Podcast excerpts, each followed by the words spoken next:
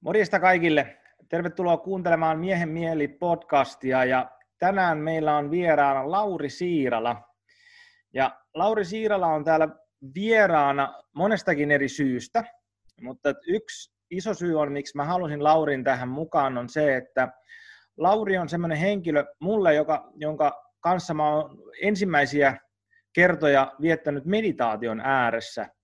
Ja kävin tuossa kymmenisen vuotta sitten ensimmäisiä meditaatiokursseja ja meditaatio-opetusta ja harjoittelin sitä ja Lauri oli osana siitä matkaa ja, ja Lauri oli, mä olen käynyt muutenkin Laurin kursseilla, tietoisuustaitokursseilla ja erilaisilla muilla kursseilla jonkun verran, joskin nyt meidän tieto on lähiaikoina tai lähivuosina on mennyt vähän eri suuntaan, mutta et ehkä taas me, tässä me taas tulemme samaan paikkaan ja tota, miksi myös mä halusin Laurin tähän on se, että mä ihailen Laurissa tosi paljon monta eri puolta, jota mä katson ylöspäin ja mitä ne on, niin hyvin yksinkertaisesti se on se, että Lauri on harvinaisen, jos nyt voi sanoa, että läsnä oleva ihminen ja kun hänen kanssaan on, niin se välittyy hänestä. Lauri on mun mielestä tosi taitava vetää ryhmiä, auttamaan ihmisiä. Ja myöskin hyvin autenttinen ihminen, että se, kun hänen kanssaan työskentelee, niin siinä ei ihan hirveästi tunnu olevan semmoista niin kuin esittämistä, että, että, että, että tota, mulle ainakin välittyy Laurista semmoinen aitous. Ja sitten tietysti myöskin se, että Lauri on kyllä äärimmäisen ö, ansioitun oman polkunsa kulkija ja kulkenut sitä hyvin pitkään, ja se on mun mielestä semmoinen, että, tota, mitä mä ihailen myöskin tosi paljon. Mutta hei Lauri, mikä sä oot miehiäs? No sinä sen sanoit. Minä tyydyn oikein hyvin siihen, että mä olen läsnä oleva ihminen. Siinä on kaksi semmoista perusseikkaa, jotka on mulle ehkä arvokkaimpia, todellisimpia, mitä mä tiedän. Läsnä oleva, joo. Läsnäolo on aina nyt. Mä voin ainoastaan olla läsnä juuri näin, juuri nyt. Toinen on se, että musta must suomen kieli on niin, mä oon, mä oon saanut opetella suomen kielen uudelleen, joka on osa mun ä, oppiarvoani, sanotaanko näin. Sillä nämä suomen kielen sanat on alkanut elää mussa ihan uutena, kun mä kuulen ne uudesta tilasta mun sisälläni. Ja se tila, mikä, mikä on, on se, että mä oon läsnä juuri sellaisena kuin mä oon, juuri tässä hetkessä, juuri tässä tilanteessa, joka on aina tilaisuus tutkia sitä, mitä läsnäolo on nyt ja mitä on olla ihminen. Mä en tiedä toista kieltä. En mä nyt ole niitä kaikkia tutkinut, mutta mä osaan tarpeeksi monta.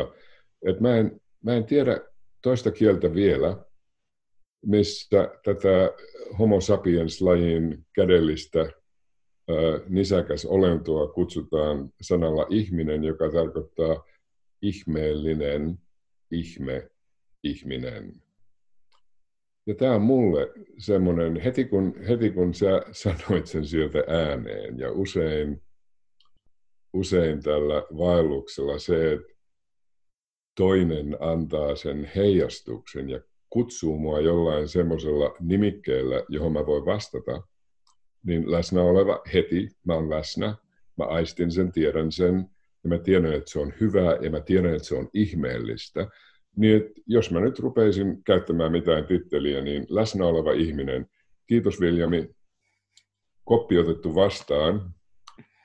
Ja se koppi on aina semmoinen, joka tarttuu, kun mä käsittelen mun elämääni, joka ei ole käsite. Elämä ei ole käsite. Se on käsin kosketettava. Ja tää, mulle tämä läsnäolon työ on yhä enemmän ö, käsityötä. Se ei ole, ö, se ei ole manipulaatio, joka on mentaalista. Ja mä opin tämän taas uudelleen, kun mä kävin tuolla Sardiniassa, olin siellä muutaman kuukauden, ja huomasin, että italian kielellä, joka on myös latinaa, manipulaare tarkoittaa käsityötä. Niin mulle, mulle tämä ihmisenä oleminen on ehdottomasti käsityötä, ja kun mulla on neljä kättä, kaksi ylätassua ja kaksi alatassua, niin ne on, se on semmoista neljän käden käsityötä. Tämä lähti liikkeelle tästä. Mikä sun kysymyksessä oli, Viljami? Mun kysymykseni oli, että mikä sä oot miehiäs, mutta tuota, mun mielestä no, vastasit siihen ja mun, se, mä jat, jatkumo, koska äh, mun tämän podcastin nimi on Miehen Mieli. Ja siinä on oma syynsä, miksi sen nimi on Miehen Mieli, mitä mä en nyt avaa, mutta, että, mutta mua kiinnostaa sulle, sua, sua, kun sä oot nyt tänne syntynyt fyysisesti miehen kehoon, niin mitä sulle, Lauri, tarkoittaa olla mies? No toi on semmoinen jännä, jännä kysymys, kun mä en oikeastaan tiedä, voinko mä vastata tuohon määreeseen enää. Mä oon aikanaan viettänyt paljon aikaa katsomassa, että mikä se määrä on. Ja mä törmäsin tässä viimeisen vuoden aikana, ähm, Prismassa oli semmoinen sarja äh, ihmisen kehitysvaiheista. Ja siellä oli semmoinen, semmoinen äh, vaihe, jossa puhuttiin siitä, miten ihmeellistä tämä ihmisen evoluutio on ja miten nämä sukupuoli-identiteetit on hirveän isolla jatkumolla. Ja sitten ne näytti semmoisen pätkän jostain Etelä-Amerikasta, jossa on semmoinen yksi kulttuuripesäke. Se on vähän niin kuin näitä tautipesäkkeitä näinä päivinä. Se on semmoinen kulttuuripesäke, jossa jostain syystä se ää, ää, genome, siis tämä geneettinen perimä on luonut semmoisen variaation siihen kylään tai alueeseen, jossa on semmoisia miehiä, poikia, joilla on ihan oma nimi. Ja, ja sen, mä en muista sitä nimeä, mutta se tarkoittaa sitä, että tulee mieheksi kaksitoistavuotiaana. Toisin sanoen, nämä miehet, joille kasvaa, ja se oikeastaan se sanotaan, ne saa peeniksen kaksitoistavuotiaana. Se on se nimi. No ennen sitä ne on tyttöjä. Niiden sukuelimet on kääntynyt sisäänpäin, ja sitten kun tulee se murroskausi, niiden sukuelimet kääntyy ulospäin. Ja ne käyttäytyy kuten tytöt, ne puetaan tytöiksi, ja kaikki tietää, että on yksi näistä, joka on tyttö kaksitoistavuotiaaksi. Ja sitten sen sukuelimet siirtyy ulospäin, ja siitä tulee mies, ja se on ihan yhtä lailla mies. Niin tämä oli mulle semmoinen aivan loistava esimerkki siitä, miten määreetön mä lopulta oon. Ja sitten vielä, kun mä nyt oon, mun tällä vaelluksella on, koska mä oon syntynyt semmoiseen perimään, jossa tämä tää niin kun, ähm, ihmisen hyvin syvä historia on ollut mulle ja on yhä edelleen hirveän tärkeä. Niin tämä yksi kaveri silloin aikanaan, ähm, jos, jolta mä oon saanut tosi paljon, ähm, ja kaikki sen kirjoitukset ei ole koottu siihen, mitä me kutsutaan raamatuksi, vaan on semmoisia niin kutsutaan salattuja kirjoituksia, gnostisia kirjoituksia, jossa yksi viesti oli se, joka kiinnostaa mua, koska siinä on jotain, joka on hirveän todellista mulle. Semmoinen sanonta, joka on sensuroitu pois näistä raamatuista, mitä me luetaan, mutta on, on annettu omistusoikeus tälle kaverille Jesselle. Hänen sanotaan sanoneen, ennen kuin mies voi astua taivaan valtakuntaan, hänen tarvitsee tulla naisen kaltaiseksi. No se on se toinen pää. Et tuolla on toisessa päässä on tuommoisia miehiä, jotka syntyy tyttöinä, kasvaa miehiksi ja sitten kuitenkin siinä toisessa päässä. Ja mä tiedän, että tuossa on jotain ihan hirveän totta, koska ö, sillä biologisella tasolla, jossa mun elämäni vaihe kulkee, niin nämä hormonitasapainot on muuttunut ihan kokonaan. Ja mä tunnistan itsessäni yhä enemmän sen yin-puolen mun elämääni. Ja mä sanon tahallaan yin, eikä feminiininen tai maskuliininen, koska se on semmoinen jatkumo. Ja jos multa kysytään, että mikäs mun miehen identiteettini on, niin mulla ei ole semmoista. Oikeastaan mulla ei ole mitään identiteettiä. Äkki-identiteetti. Mä jatkan vaan. Mihin mä tarvitsen identiteetin? Mä oon mitä mä oon. Ja mun, mun koostumukseni, sehän on siis tässä ihmisen evoluution vanassa, tämä koostumus on muuttunut aivan valtavasti. Ja sitten kun mä oon tämä läsnä oleva ihmisolento, niin ajoittain mun kauttani nousee semmoisia piirteitä, jotka voisi sanoa on hyvin, hyvin terävästi sitä isän energiaa, isän käsi, tai veljen käsi, tai pojan käsi, tai teini-ikäisen miehen käsi. Eli, eli ne, ne koostumukset mun sisälläni muuttuu ja vaihtuu aina sen tilanteen tarkoituksen mukaan. Ja musta on hienoa, että sä oot tekemässä tämmöisen sarjan. Ja musta on tosi arvokasta, että sä oot tekemässä sen, koska sä oot myöskin nuorempi versio siitä jostakin, mikä mä oon.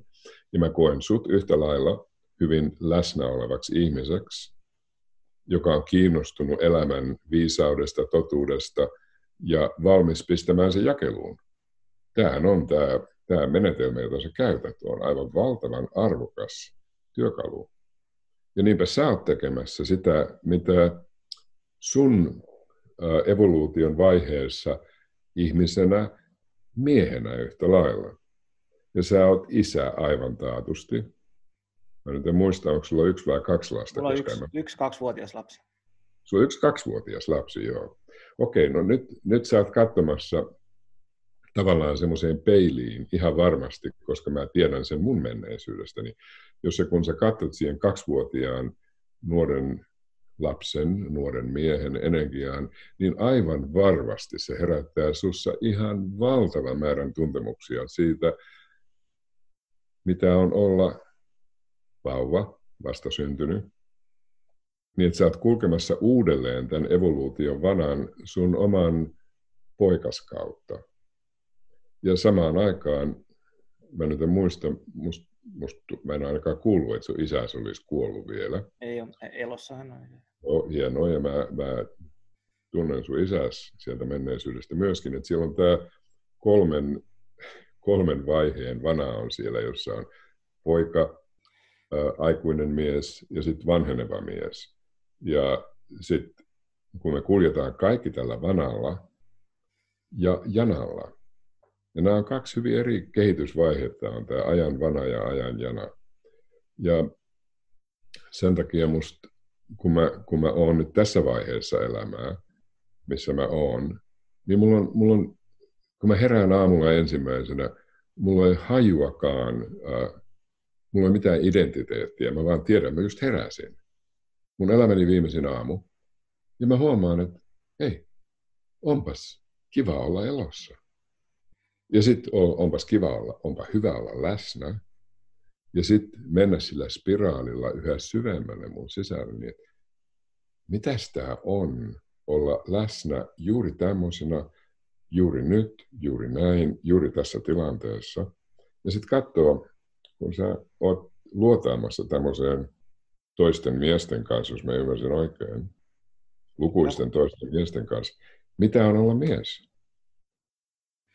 Mä voisin, voisinkin, no, niin kuin, no, jos mahdollista, mä vähän tahtoisin porautua tuohon mun kysymykseen vielä siinä, että no. se, se mitä mä kuulen sulta ja sä kerrot siitä sun omasta, omasta kokemuksestasi ja myöskin siitä, että miten niin kuin meissä on jokaisessa yhtä lailla, niin kuin, no nyt jos mä käytän tätä feminiinistä sanaa ja maskuliinisia puolia ja tietyllä tavalla niin kuin ideaalitilanteessa me olemme vapaa niistä niin kuin, sillä niin kuin siitä orjuudesta, että se orjuuttaisi meitä johonkin malliin.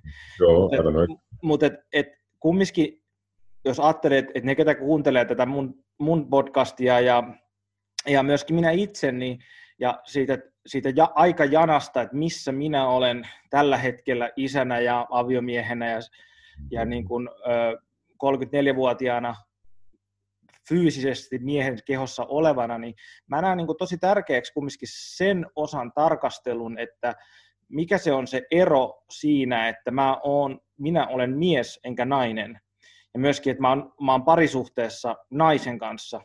Ja se, että et mä niin kun ymmärrän sen ideaalin ja sen pisteen, missä me ehkä, tai niin kun teoriassa, että missä voi olla ilman sitä määrittelyä, mutta sitten myöskin mä näen, se mitä tosi kuulla sulta, että mikä sä näet siinä sen, että meidän täytyy kumminkin mun mielestä omistaa se jotenkin se oma sukupuoli ja se sukupuoli-identiteetti ensin, ennen kuin me voidaan päästä siitä irti.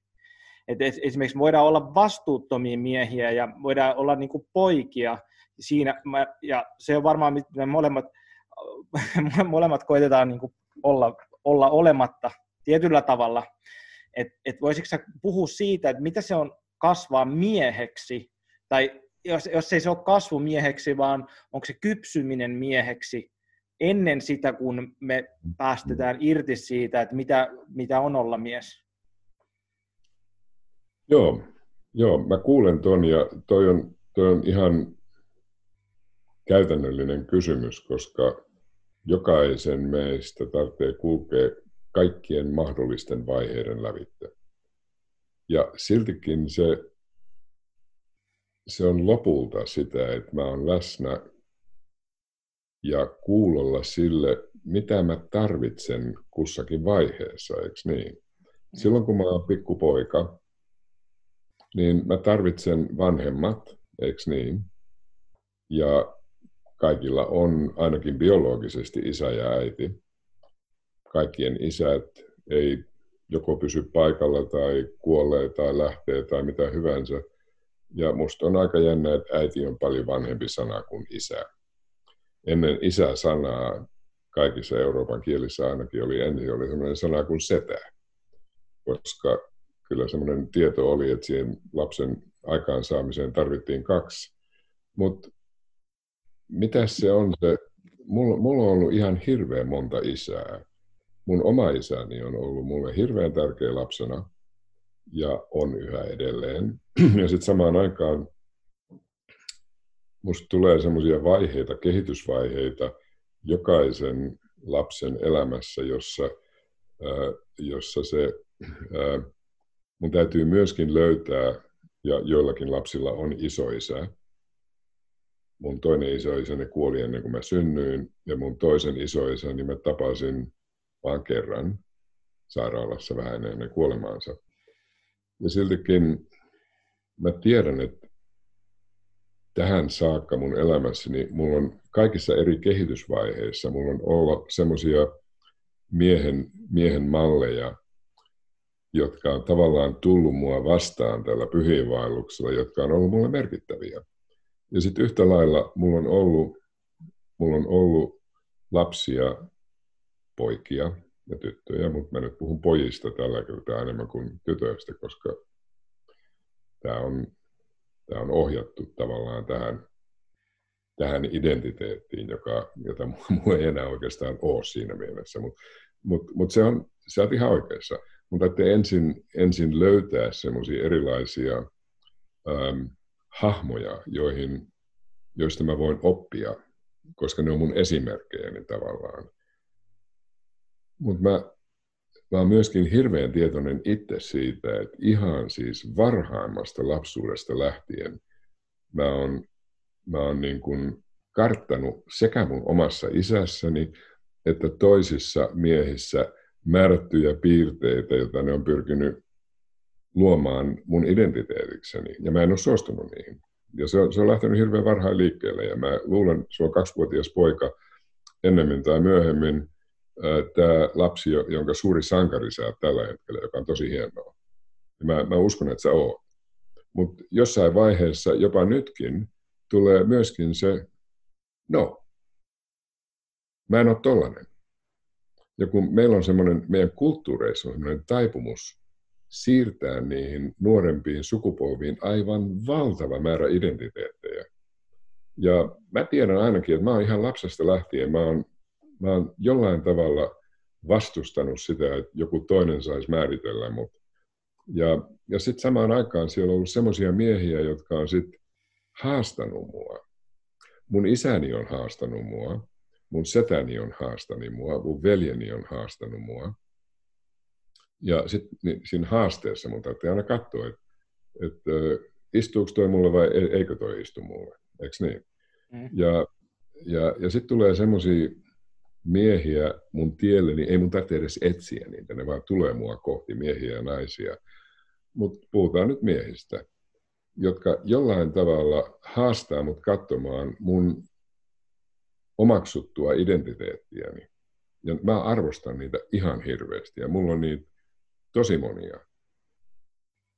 Sä oot tekemässä samaa työtä nyt tavallaan, kun sä teet tämän podcastin. Sä kysyt multakin, mä oon tämmönen ö, vanheneva mies, joka on siirtymässä sitä ö, ulosmeno-ovea kohti sille toiselle sillalle sinne Tuonelajoen sillalle ö, enemmän kuin myöhemmin, koska mä oon elänyt jo pitkän vanan ja pitkän janan täällä, täällä ö, ajassa. Niin et mitkä ne on ne Ö, opastavat, mä en kutsu opettajia, koska mä, mä pyrin itse olemaan opettamatta. Mä oon esimerkki, niin kuin säkin oot, sä oot esimerkki. Ja esimerkki on aika jännä juttu. Se on se, mikä kulkee ennen mitään merkkiä, ennen mitään muotoa. Niin että esimerkilläni minä avaan jotain vanaa tällä ajan janalla johonkin uuteen ulottuvuuteen. Sä puhuit siitä spiraalista, jossa mennään yhä syvemmälle. Ja se spiraali on ajaton. Se on nyt. Ja mulla on kokemuksia hyvin varhaisessa lapsuudessa, jossa joku toinen on avannut sen kiirroksen, kir, äh, kir, äh, kairoottisen äh, ajan väylän hyvin syvälle tänne mun sisälläni. Varsinkin liittyen kuolemaan. Ja rakkauteen. Ja mä arvostan niitä miehiä ja naisia, ja niitä on molempia. Mä arvostan, ne on mun oppaitani. Ja mä voisin listata niitä, oikeastaan niitä on ihan valtava määrä, koska mä oon kohdannut ihan valtavan määrän ihmisiä, ja jokainen hetki, jos mä kohtaan toisen, on mahdollisuus siihen. Mutta mennään nyt takaisin siihen sun kysymykseesi, niin joo, mun tarvitsee ensin pukeutua. Tunnet sanan investuura. Se tarkoittaa pukua. Mun tarvitsee pukeutua johonkin investuun. Muhun, mulle annetaan joku puku, joka joko sopii tai ei. Ja niin kauan kun se sopii, niin mä elän sitä pukua. Ja sitten mä huomaan, hei, nämä vaatteet ei sovi. Nämä on keisarin uusia vaatteita. Nämä ei sovi. Mä puran ne pois. Ja sitten mä oon taas tavallaan semmoisessa varhaisemmassa vaiheessa kehitystä ihmiseksi, ihmeelliseksi, läsnä olevaksi ihmiseksi. Ja siitä kokeilen uusia. Mä saan jonkun idean, jonkun mahdollisuuden kokea tota. Ja mä katson, mitä mä oon tehnyt mun työkseni.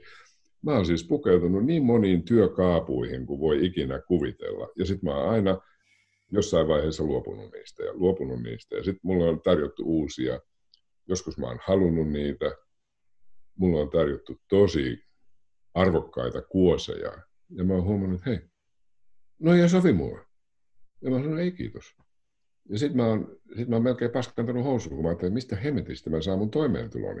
Kun mä just jätin ton arvokkaan viran, jossa mulle luvattiin ylennystä korkeammalla vielä siinä hierarkiassa.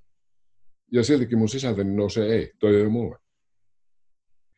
M- Mites sit jos, mites sit, jos tota, äh, me hiukan pureudutaan siihen sun tarinaan, vaikka mä en mitä mä Joo. kuulen, mitä sä jaoit tässä jo, ja mikä nyt on ehkä toissijainen, mutta tota, niille, ketä ei sua tunne ja ketä ei ole tutustunut suhun, niin, niin, niin äh, sähän oot tosiaan alunperin äh, Suomesta ja muuttanut sitten pakolais- äh, tai, äh, sotaa karkuun Kanadaan ja sitten ympäri maailmaa pyörinyt ja paatunut takaisin Suomeen.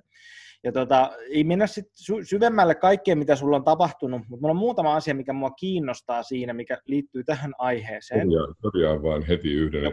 Mä en lähtenyt sotaa karkuun Kanadaan, mä lähdin evakkoon Suomeen. Okei. Okay. Joo, joo, mutta se oli mun ensimmäinen evakkoreissu oli Suomeen. Okei, okay, niin se, sitten, okei, okay, selvä. Joo, mutta tota, se, se mua kiinnostaa tässä kohtaa on se, että tota, sä asuit siellä Kanadassa, Elit, elit sun elämääsi, mutta sitten joku kutsui sua tämmöiselle, mä en tiedä matkalle vai mille henkiselle polulle, ihan mitä, mikä, miksi sitä sano, sa, sä, voit, sä voit itse sitä sanottaa, mutta tota, sä, mitä mä ymmärtääkseni, että sä lähdit, lähdit Intiaan, eikö se ollut suurin piirtein niin? oppimaan Joo. henkisiä oppeja tämmöisen yhden her, herran luo, ainakin jossain kohtaa. Joo, no mitä, miten mä kuvaan sitä on se, että ihan alusta lähtien tämä on pyhiinvaellus, tämä kulkumaan päällä, jossa mä kuljen aina eteenpäin kohti sitä suurta tuntematonta. Ja ihan oikein, mä olin, mä olin jo elänyt ö, Yhdysvalloissa ja Suomessa ja Ruotsissa ja ö, Kanadassa, Sveitsissä. Ja mä olin asettunut virkaan, mä olin viranomainen, se oli mun Ontarion sosiaaliministeriön kohtalaisen hyväpalkkainen, korkea-arvoinen virkamies. Kun mä huomasin, että tämä ei ollutkaan mun elämäni. Että mä olin elämässä jotain semmoista kuosia ja kaapua ja hahmoa ja, ja identiteettiä, joka ei enää kuulu mulle. Ja niinpä mä menin kertomaan tämän mun esimiehelleni ja hän ehdotti mulle, että, että hän olisi niin kuin uusi, uusi virka mulle valmiina, mutta mä sanoin, että kuule, että ei, että mä oon, mä oon käynyt, ja mä olin silloin käynyt jo ö, osallistumassa aika moniin erilaisiin tämmöisiin niin kutsuttuihin henkisiin harjoituksiin, jota ei ne, ne ole vaan osa elämää. Mutta mä olin löytänyt ö, hiljentymisen arvon, jossa mä näen, että mä en ole oikeastaan mun mieleni. Se, se muutti kaiken. Mä, mulla on, me ollaan asennettu tähän ihmisruumiinseen semmoinen koneisto, jota me kutsutaan mieleksi. Mutta kun mä huomasin, että hei, mä voin astua sen ulkopuolelle, sisälle, paljon syvempään ulottuvuuteen, ja mä halusin tutkia sitä. Ja niinpä mä lähdin ensin käymään äh, kerran ja sitten useamman kerran. Ähm, äh, Oregonissa tämä... Tämä on oikeastaan ihan ensimmäisenä Esalen Institute Kaliforniassa, joka muutti mun elämäni kulun tavallaan, koska siellä mä löysin meditaation. Ja myöskin löysin yhteyden siihen, miten valtava voima on se yhtälö meditaatio, seksuaalisuutta, rakkautta, tietoisuutta. No, saanko mä kysyä, että mitä, mikä, mitä vuotta nyt mennään ihan mielenkiinnosta? Tuossa mennään vuotta kahdeksankymmentäyksi luultavasti. kahdeksankymmentäkaksi mä erosin mun virastani, kahdeksankymmentäkolme nämä on suurin piirtein, nämä on, mut, mut siis vuoden sisällä jotain semmoista. Mä menin käymään ensimmäistä kertaa semmoisella isolla kesä, äh, äh, mikä sen nimi nyt oli, se oli semmoinen, äh, no sanoisi, tietoisuustaitojen meditaatiofestivaali Oregonissa, äh, Osho Rajneeshin Ranchilla. Ja siellä tapahtui taas semmoinen, että kun mä olin, olin sen äh, muutaman viikon siellä ja osallistuin tämmöisiin hyvin syviin äh, erilaisiin tietoisuustaitoharjoituksiin, niin mä huomasin, että tätä mä haluan tutkia. Ja niinpä mä erosin mun virastani ää, ja vietin sitten seuraavien vuosien aikana, mä tein pätkätyötä vieläkin ää, tämän saman ministeriön palveluksessa ja sitten aina silloin tällöin mä kävin taas muutaman kuukauden siellä ja, ja tätä jatkui sinne vuoteen kahdeksankymmentäseitsemän, jolloin tämä Tämä ranchi purkautui ja Osho karkotettiin sieltä ja hän kulki ympäri maailmaa. Sitten mä menin uudelleen Intiaan kahdeksankymmentäseitsemän, aina silloin tällöin, kunnes Osho kuoli. Et siinä oli semmoinen pätkä, kymmenen vuotta suurin piirtein, että mä, mä työskentelin, opiskelin uuden ammatin, mä, mä opiskelin äh, tai opin äh, meditaatio-ohjaajaksi. Mä opin äh, ammatin, jossa mä tein äh, hierontatyötä.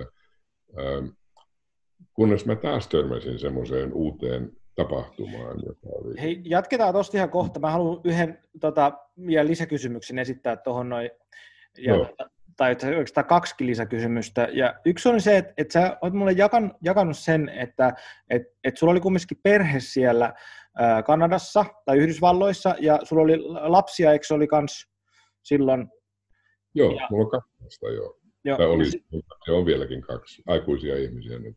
Mi- Miten sitten se, kun jos nyt ajattelee tämmöistä niin kuin ulkoopäin katsottuna, että jos nyt voisi laittaa tämmöisen raamin tälle, että, että sua nyt kosketti joku tämmöinen syvempi etsiminen, elämä, mikä sen sitten olikaan. Ja sä olit kumminkin samaan aikaan niin kun perhe, perheellinen mies, ja sitten, jos nyt, tää nyt on karkea laittu, että laittaa vaakakuppi, että sun, se sun henkinen kasvusi vei sua sen verran syvälle, että sä et sit jatkanut olemista perheellinen mies. Et, et sä, et siinä oli nämä kaksi polkua, niin voiko se kertoa siitä, koska se kuulostaa niin kun tällainen ulkoapäin tos, tosi, niin kun, että se täytyy olla todella voimakas kutsu siihen Joo. asiaan, jotta, jotta sä teet noin radikaalin ratkaisun. Joo, ja se tuhosi mun, mun ö, suhteeni mun lapsiini pitkäksi aikaa. Ja se on aika jännä, että tämä on semmoinen tienhaara sillä pyhiinvaelluksella, jossa jokaisen tarvitsee jossain vaiheessa katsoa, mikä on mulle se todellisin ja onko mä valmis kuolemaan tavallaan kaikelle sille menneelle elämälle sen puolesta. Mä olin. Mä en voi muuttaa mitään siitä ja mä tiedän, että mä oon aiheuttanut ihan valtavasti kipua, varsinkin mun pojalleni, joka on löytänyt siitä semmoisen semmoisen jännän ö, vaelluksen, jossa hän on tavallaan tehnyt ihan saman viestin kuin tämä sama Jesse aikanaan teki, joka sanoi vanhemmilleen, että sinä et ole minun isäni, sinä et ole minun äitini, minun isäni on jossain muualla. Ja niinpä hän on lähtenyt omalle vaellukselleen, niin kuin minäkin tavallaan silloin tein. Mun tyttäreni on kertonut mulle kerran, sanonut, kuule, se mitä sä teit silloin, kun sä lähdit pois. Se oli kauheinta, mitä hänelle on tapahtunut. Ja samalla tästä ei enää tarvitse puhua, ja sä oot mulle rakas. Ja on yhä edelleen. Eikä meidän tarvitse siitä keskustella. Se on, se on, se on menneisyyttä. Ja hän tavallaan äh, löysi sen oman vaelluksensa siinä, että hän näki, että hänen oma rakkautensa mua kohtaan tai sitä isähahmoa kohtaan, se ei ole henkilökohtainen muuten, oli voimakkaampi kuin se perheen, siis mun koko perheeni aikanaan, mun lähiperheeni, luulin, että mä oon tullut hulluksi. Ehkä mä tulin hulluksi. Tai mun kirjoissani mä sanoin, että mä ehkä tulin hulluksi. Mä lähdinkin seuraamaan jotain semmoista vanhaa, joka ei sopinut tämän kulttuurin, yhteiskunnan, perhekäsityksen. Ei sopinut, mä rikoin sen. Hinta oli aika hurja. Ja siltikin, no mä en voi muuttaa mitään, mitä on menneisyydessä tapahtunut. Eikä mä haluakaan, eikä mä halua viettää sen kummia aikaa siellä, mutta se on tuonut mut tänne. Se on tuonut mut tähän pisteeseen, jossa mä voin sanoa, tai sinä sen oikeastaan sanoit, läsnä oleva ihminen.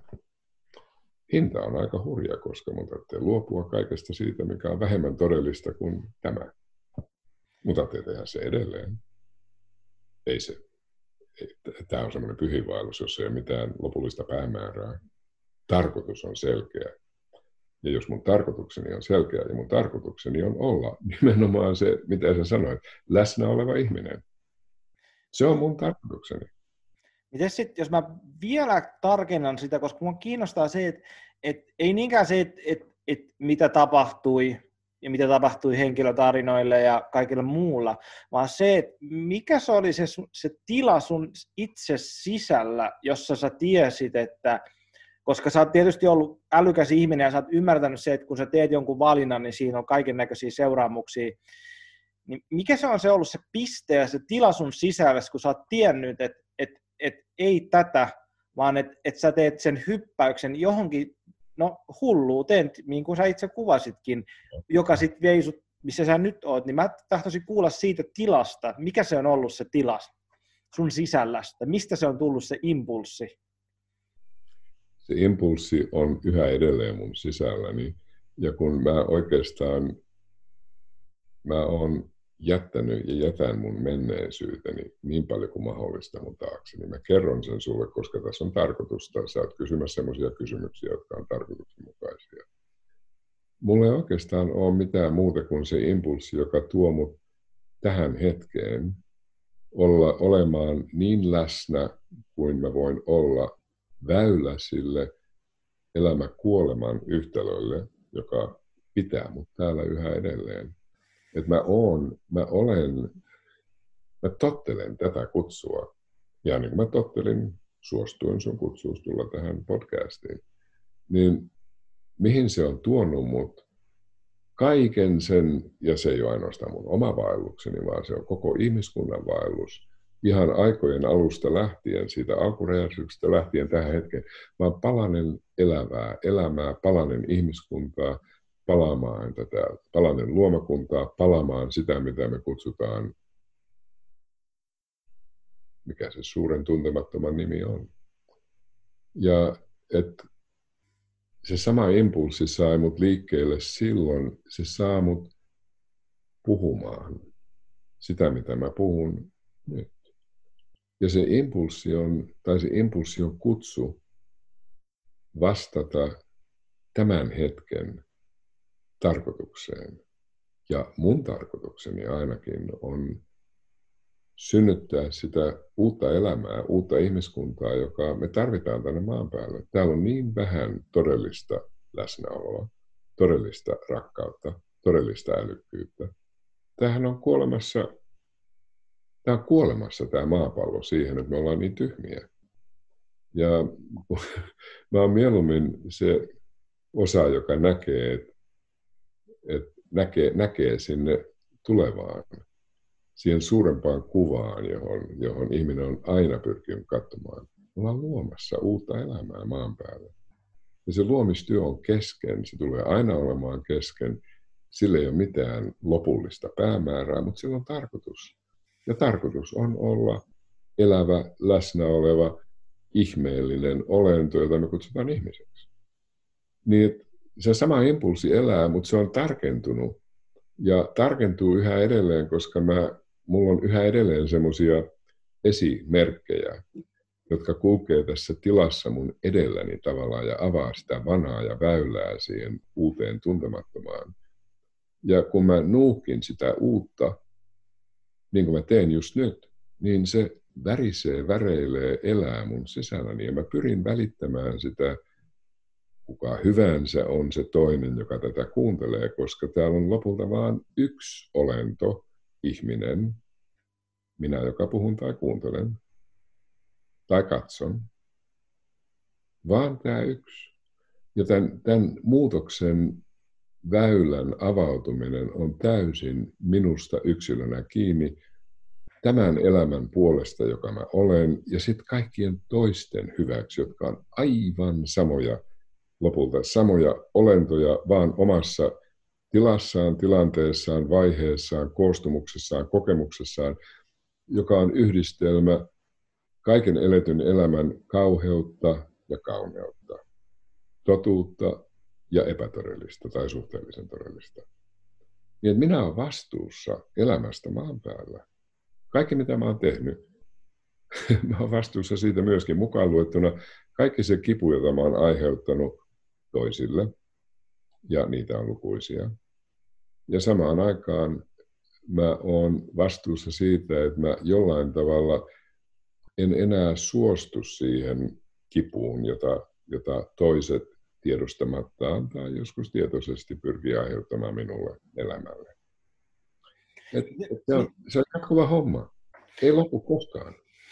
Mitäs sitten, jos mä hiukan palaan, palaan siihen meidän aikaisempaan, no, niin kun, ä, ä, siihen, siihen historian osaan, kun sä, ja mitä sä äskenkin sanoit, että et kun on, on ihmisiä, jotka on kulkenut edeltä, ja mm. niitä aina tietysti on, ja enemmän ja vähemmän, ja sä kerroit siitä, että, että sä tapasit tämän herran, joka Osho nimellä nyky, nykyään, nykyään tunnetaan, ja tota, hän oli sulle vaikuttava henkilö.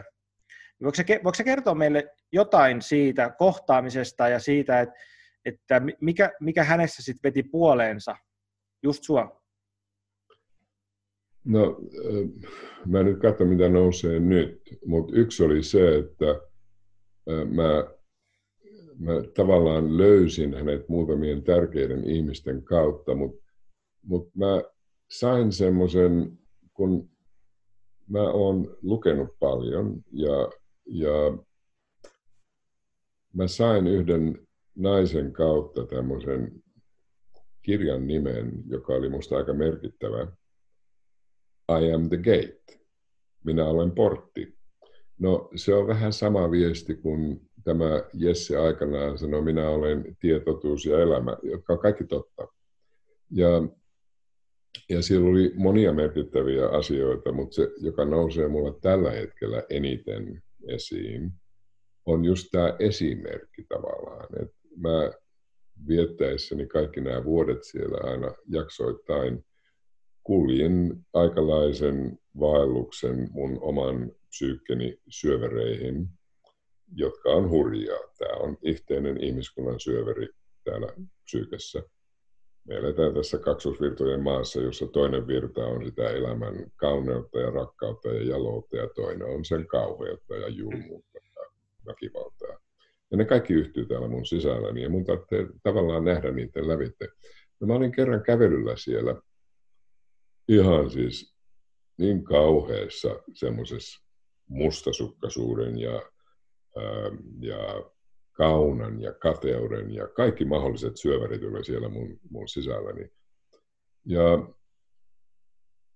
siellä mä kuljin oikein, niin kuin oikein, oikein möyrimässä siinä hirvi, hirveessä ää, myrkyssä mun, mun, mun psyykessäni. Ja tää mies kulkee ohitte. Ei se edes katso muun. Mutta kun se kulki mun ohitte, niin tämä kaikki katosi. Ja mä olin ihan tyhjä. Yhtäkkiä ihan yhtä tyhjän kanssa, täysin vapaa. Ja niin uskomattoman kiitollinen siitä, että yhtäkkiä se kaikki katosi. Puff! Sinne meni. No, sillä ei mitään tekemistä. Luultavasti kaveri ei edes nähnyt mua. Mutta tämä on se esimerkki, se tila, jota me kannetaan mukanamme ja ympärillämme, joka, koska sä oot nyt tehnyt, sä, mä tiedän, että sä oot tehnyt joogaa tai siitä kaikkea muuta. Kiinalaisessa lääketiedessä sitä kutsutaan tätä koronaa meidän ympärillä. Se nimi on Wei Qi. Se on semmoinen energeettinen kehä meidän ympärillä, jota jokainen kantaa mukanaan. Ja, ja kun sillä ei ole mitään, siis tämä nahkasäkki on vaan semmoinen... Se on vaan semmoinen kantoalusta tälle elämälle. Niin, niin silloin, kun, silloin kun sen elämän suurempi tarkoitus on avata se punainen meri ja se väylä siihen johonkin ja näyttää jotain juuri minulle, niin se tulee mua kohti. Ja mä sain sen viestin ja se on semmoista tietoa, joka ei ole ikinä jättänyt mua. Eikä jätä nytkään. Kun, heti, kun mä, heti kun mä sanon sen ääneen, niin ei mun tarvitse ajatella Oshoa eikä sitä tilannetta, vaan se elää mun sisälläni. Tämä on tie, totuus ja elämä. Yhteys tähän ulottuvuuteen on se. Ja koko, kaikki se menneisyys, kaikki mistä me ollaan puhuttu menneisyydestä, sillä ei ole mitään tekemistä, koska se on läsnä nyt. Ja kun mä suuntaan mun kämmeneni tähän tilaan, ää, sitä näkijää kohti tai kuuntelijaa kohti, joka... sinä toinen olet, niin mä oon puhumassa itselleni. Ja, ja silloin tulee tämä, jonka mä oon ehkä sullekin kertonut jossain vaiheessa, tämä vanha savolainen viesti, että irti on minusta, pitäköön hyvänä kuka haluaa ja on valmis. Ja nämä laitteet, mitä me ollaan keksitty, me ollaan hyvin kekseliäitä ihmisiä, nämä välittää myöskin tätä tilaa ja elinvoimaa hänelle, jolla on silmät nähdä, korvat kuulla, valmius avautua olemaan läsnä, olemaan ihminen nyt.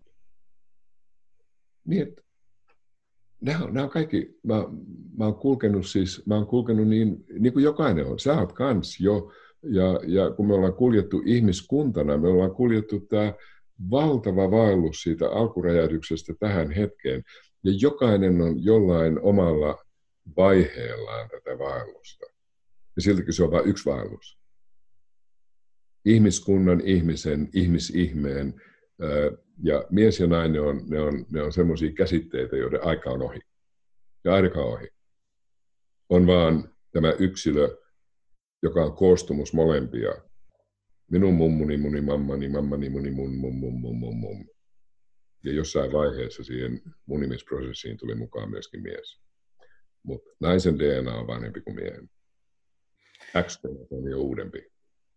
Mites sitten, jos mä vielä palaan tähän tota maallisempaa tarinaa. Sä olit, olit kertomassa siitä, että kun ää, aika jätti Oshon fyysisestä kehosta, niin, niin sä kohtasit jonkun uuden herran, siihen sä taisit jäädä. Niin voiko sä kertoa siitä? Joo. Mä olin, mä olin siellä, kun Osho kuoli. Ja se oli hyvin merkittävä aika, koska jollain tavalla hän näytti mulle unen kautta, niin kuin unen kertojat on tosi tärkeitä, ja molemmat sekä, sekä Osho että seuraava Barry Long ilmestyi mulle unessa, ja molemmat teki vähän samanlaisen tempun. Osho, Osho pukeutui semmoiseen kanadalaisen lumberjackin pukuun, ilmestyi semmoisen mökin sisälle, ja sillä oli semmoiset Kanadan intiaanin letit päässä, ja se, se, se tuli siihen mökkiin, meni sinne ovelle, ja heilutti mulle ja sanoi, goodbye. No, sit mä, siis mä luulin, että mä en ikinä enää tapaisi toista niin kutsuttua. Siis nää, nää, me ollaan kaikki hetkittäin tosi valaistuja, ja sit toisena, toisena hetkinä se valaistus katoaa kaikki, kaikkialle muualle. Mut, mut mä, mä luulin, että mä en koskaan tapaa enää toista tällaista hahmoa, kunnes mä satuin istumaan Tukholmassa tämän australialaisen Barry Longin edessä, ja yhtäkkiä sama tila avautui, joka avautui sillä, kun mä kävelin. Mä en ollut sanonut sanakaan, hän ei, mä en muista yhtään, mistä hän puhuu, mutta mä tiesin, okei, okay, tässä on taas se esimerkki. No, mä oon sittemmin löytänyt tämän saman tilan tosi monien muiden kanssa, ja mä nyt veikkaisin, että siellä, missä me ollaan istuttu yhdessä, siellä jossakin, muistaakseni Porissa ja missä hyvänsä muualla, tämä sama tila tulee ja menee ja tulee ja menee ja tulee ja menee ja tulee ja menee. Se ei ole vakaa.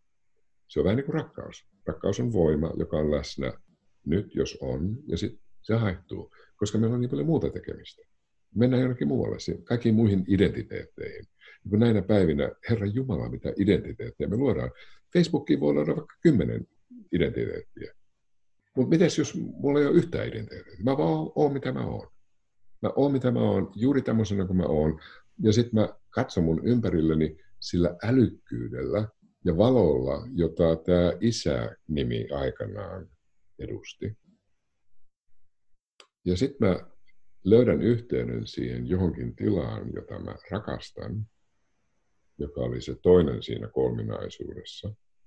Isä, poika ja pyhä henki, ja pyhä henki on kuolema. Ja sitten mä kuolen menneisyydellä. Nyt. Oh. Nämä on mun kolme kumppaniani. Puhdas älykkyys, puhdas havainto, puhdas valo, puhdas tietoisuuden väylä, joka avautuu. Ja sitten mä rakastan jotain. Rakkautta. Mä rakastan rakkautta. Joka ei ole lainkaan sidottu sukupuoleen. Eikä toiseen ihmiseen. Rakkaus on voima, joka on itsenäinen ihmisestä. Ja sitten, kyllä mä rakastan kuolemaa kuolla. Mä en ole kuollut vielä. Tässä mä oon tämmöisessä muodossa, mutta mä oon kuollut monta monta kertaa. Mä oon käynyt tosi lähellä kuolemaa. Mä oon käynyt niin lähellä kuolemaa, että mä en ole enää mun fyysisessä ruumiissani, vaan mä katson sieltä toisesta taajuudesta sitä... Ei, nyt, ei se ihan sillä lailla kuollut ollut vielä, koska tässä mä oon. Mulla on vieläkin tämmöinen fyysinen ruumis. Mutta samaan aikaan mä tiedän, että se ei ole ainoa, mitä mä oon. Ja sitten kun mä herään sairaalassa semmoiseen tosi hurjaan kipuun, koska mä olin ruhjoutunut aika pahasti. Ja samaan aikaan semmoinen kiitollisuus, ai että on ihmeellistä olla elossa. Ja sitten ilmeisesti mulla on jotain tekemistä täällä vielä. Mutta samaan aikaan kaikki nämä kuolleet, mukaan luettuna nämä, nämä tienviitat tai op, oppaat, joita mulla on ollut. Mun isäni ja äitini, mun sisareni ilmenee usein, usein tässä tilassa henkenä. ihmeenä. Ja heti kun mä sanon sen ääneen, niin, niin tämä tila elää yhä enemmän nimenomaan tätä yhtälöä. Ja sen takia mulla ei, mulla ei tavallaan itselläni, ei mulla ole mitään tarvetta lähteä vierailemaan sinne menneisyyteen. Se on kaikki läsnä. Juuri näin, juuri nyt. Ja että jos mä voin mitään tästä välittää toiselle, toinen mies, oma kokemus, oma paikka, omat esimerkit ja samaan aikaan sellainen tieto, että me ollaan kohdattu, me ollaan kohdattu jossain vaiheessa, niin että sä oot kutsunut mut mukaan tähän sun työhön, mitä sä teet, joka on tosi hienoa. Ja aivan oikein, sulla on kaksivuotias poika. Ja, ja samaan aikaan, ethän säkään voi tietää. Täällä muuttuu kaikki. Mitä mä voin tietää tulevaisuudesta? Ja tiedätkö, tämä, tämä, tämä aika, jota me eletään, on niin radikaalia ei-tietämisen aikaa. Kukaan ei voi tietää oikeastaan, mitä seuraavaksi tapahtuu. Siinä on valtava vapaus olla läsnä nyt. No nyt mä taas sattelen, niin kerros vähän lisää. Tota, kun sä, sä jaoit siitä sun, sun matkastasi ja, tota, et sä, ja siitä, että sä kohtasit tämmöisiä oppaita, niin miten sitten, niin kun, nyt sit, ajatellaan vaikka nyt nuorempia ihmisiä ja ihmisiä, ketä kuuntelee tätä podcastia ja aika monelle mitä ihmiselle, ihan ylipäänsä ihmiselle, mutta tässä nyt tapauksessa miehelle, kun tämä Miehen Mieli podcast, niin, niin tulee jossain kohtaa se kysymys, että tarvi, tarviiko mulla olla henkinen opettaja tai äh, onko semmoinen niin kuin välttämätön. Mitä sä sanot semmoiselle ihmiselle, että, että pitäisikö meidän niin kuin etsiä tuolta oppaita itsellemme vai löytyykö semmoiset itsestään vai äh, ja myöskin sitten vielä niin kuin jatkokysymys siinä, että, että kun meillä löytyy kaiken näköisiä oppaita ja me myöskin löytyy näitä kuuluisia harhaanjohtajia, niin mistä, mm. mistä me sitten erotetaan se, että kuka on niin kuin se, se real deal? Joo. Hieno kysymys. No se on, se on se pohtimisen arvoinen. Ja pohtiminen on hieno suomalainen sana, maanviljelysajalta tuleva sana, jossa oli semmoisia pohdintakiviä ennen kuin me keksittiin kaikki nämä koneet. Ja sille pohdintakivelle laitettiin se vilja. Ja sitten tätä pohdintakiveä hypetettiin siinä sylissä tavallaan. Ei täällä, se ei ollut pohdintaa mentaalista, vaan se oli käsityötä. Akanat lensi tuuleen, jyvät jäi sinne ja sitten voi olla, että sinne jää vain yksi jyvä. No, mun ei ole tarvinnut etsiä oikeastaan ketään näistä mukaan luottamaan. Mun isäni tuli mun tielleni, kun mä tulin tänne maailmaan, se ilmeni mun edessäni. Ja mun isäni oli yksi ensimmäinen tosi arvokas, tosi haastava yhtä lailla, tosi Tosi haastava. Ei isät ole helppoja hahmoja. Ei ole veljet helppoja hahmoja. Ei ole kukaan toinen. Ei. Ne tulee mun tielleni. Siinä tiellä, kohta, kohdatessa siinä tiellä mun täytyy katsoa, onko meidän välissä joku semmoinen energeettinen, joka kutsuu meitä lähemmäksi sekä kuuntelemaan, katsomaan. Ja sitten mä huomaan hyvin nopeasti, äm, kun jokainen kohtaaminen, jokainen toinen tuo sen esimerkin, eli sen tilan siihen. Ja sitten mä saatan kysyä jotain. Tai sitten se toinen saattaa vaan sanoa jonkun sanan, joka yhtäkkiä iskee semmoiseen paikkaan mun sisälläni ja sytyttää jotain. Ja sitten se on tehnyt tehtävänsä ja, ja haihtuu. Ja sitten tulee toisia, joiden luokse mun on pakko mennä. Mun oli pakko mennä tämän, tämän Oshon luokse.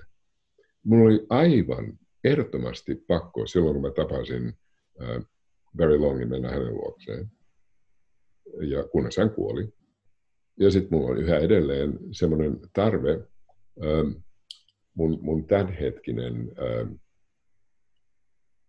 löytyy myöskin sieltä, sieltä kun mä, aina, mä, mä kohtaan semmoisia tärkeitä hahmoja, jotka sitten resonoi siinä tilassa, jossa mä oon.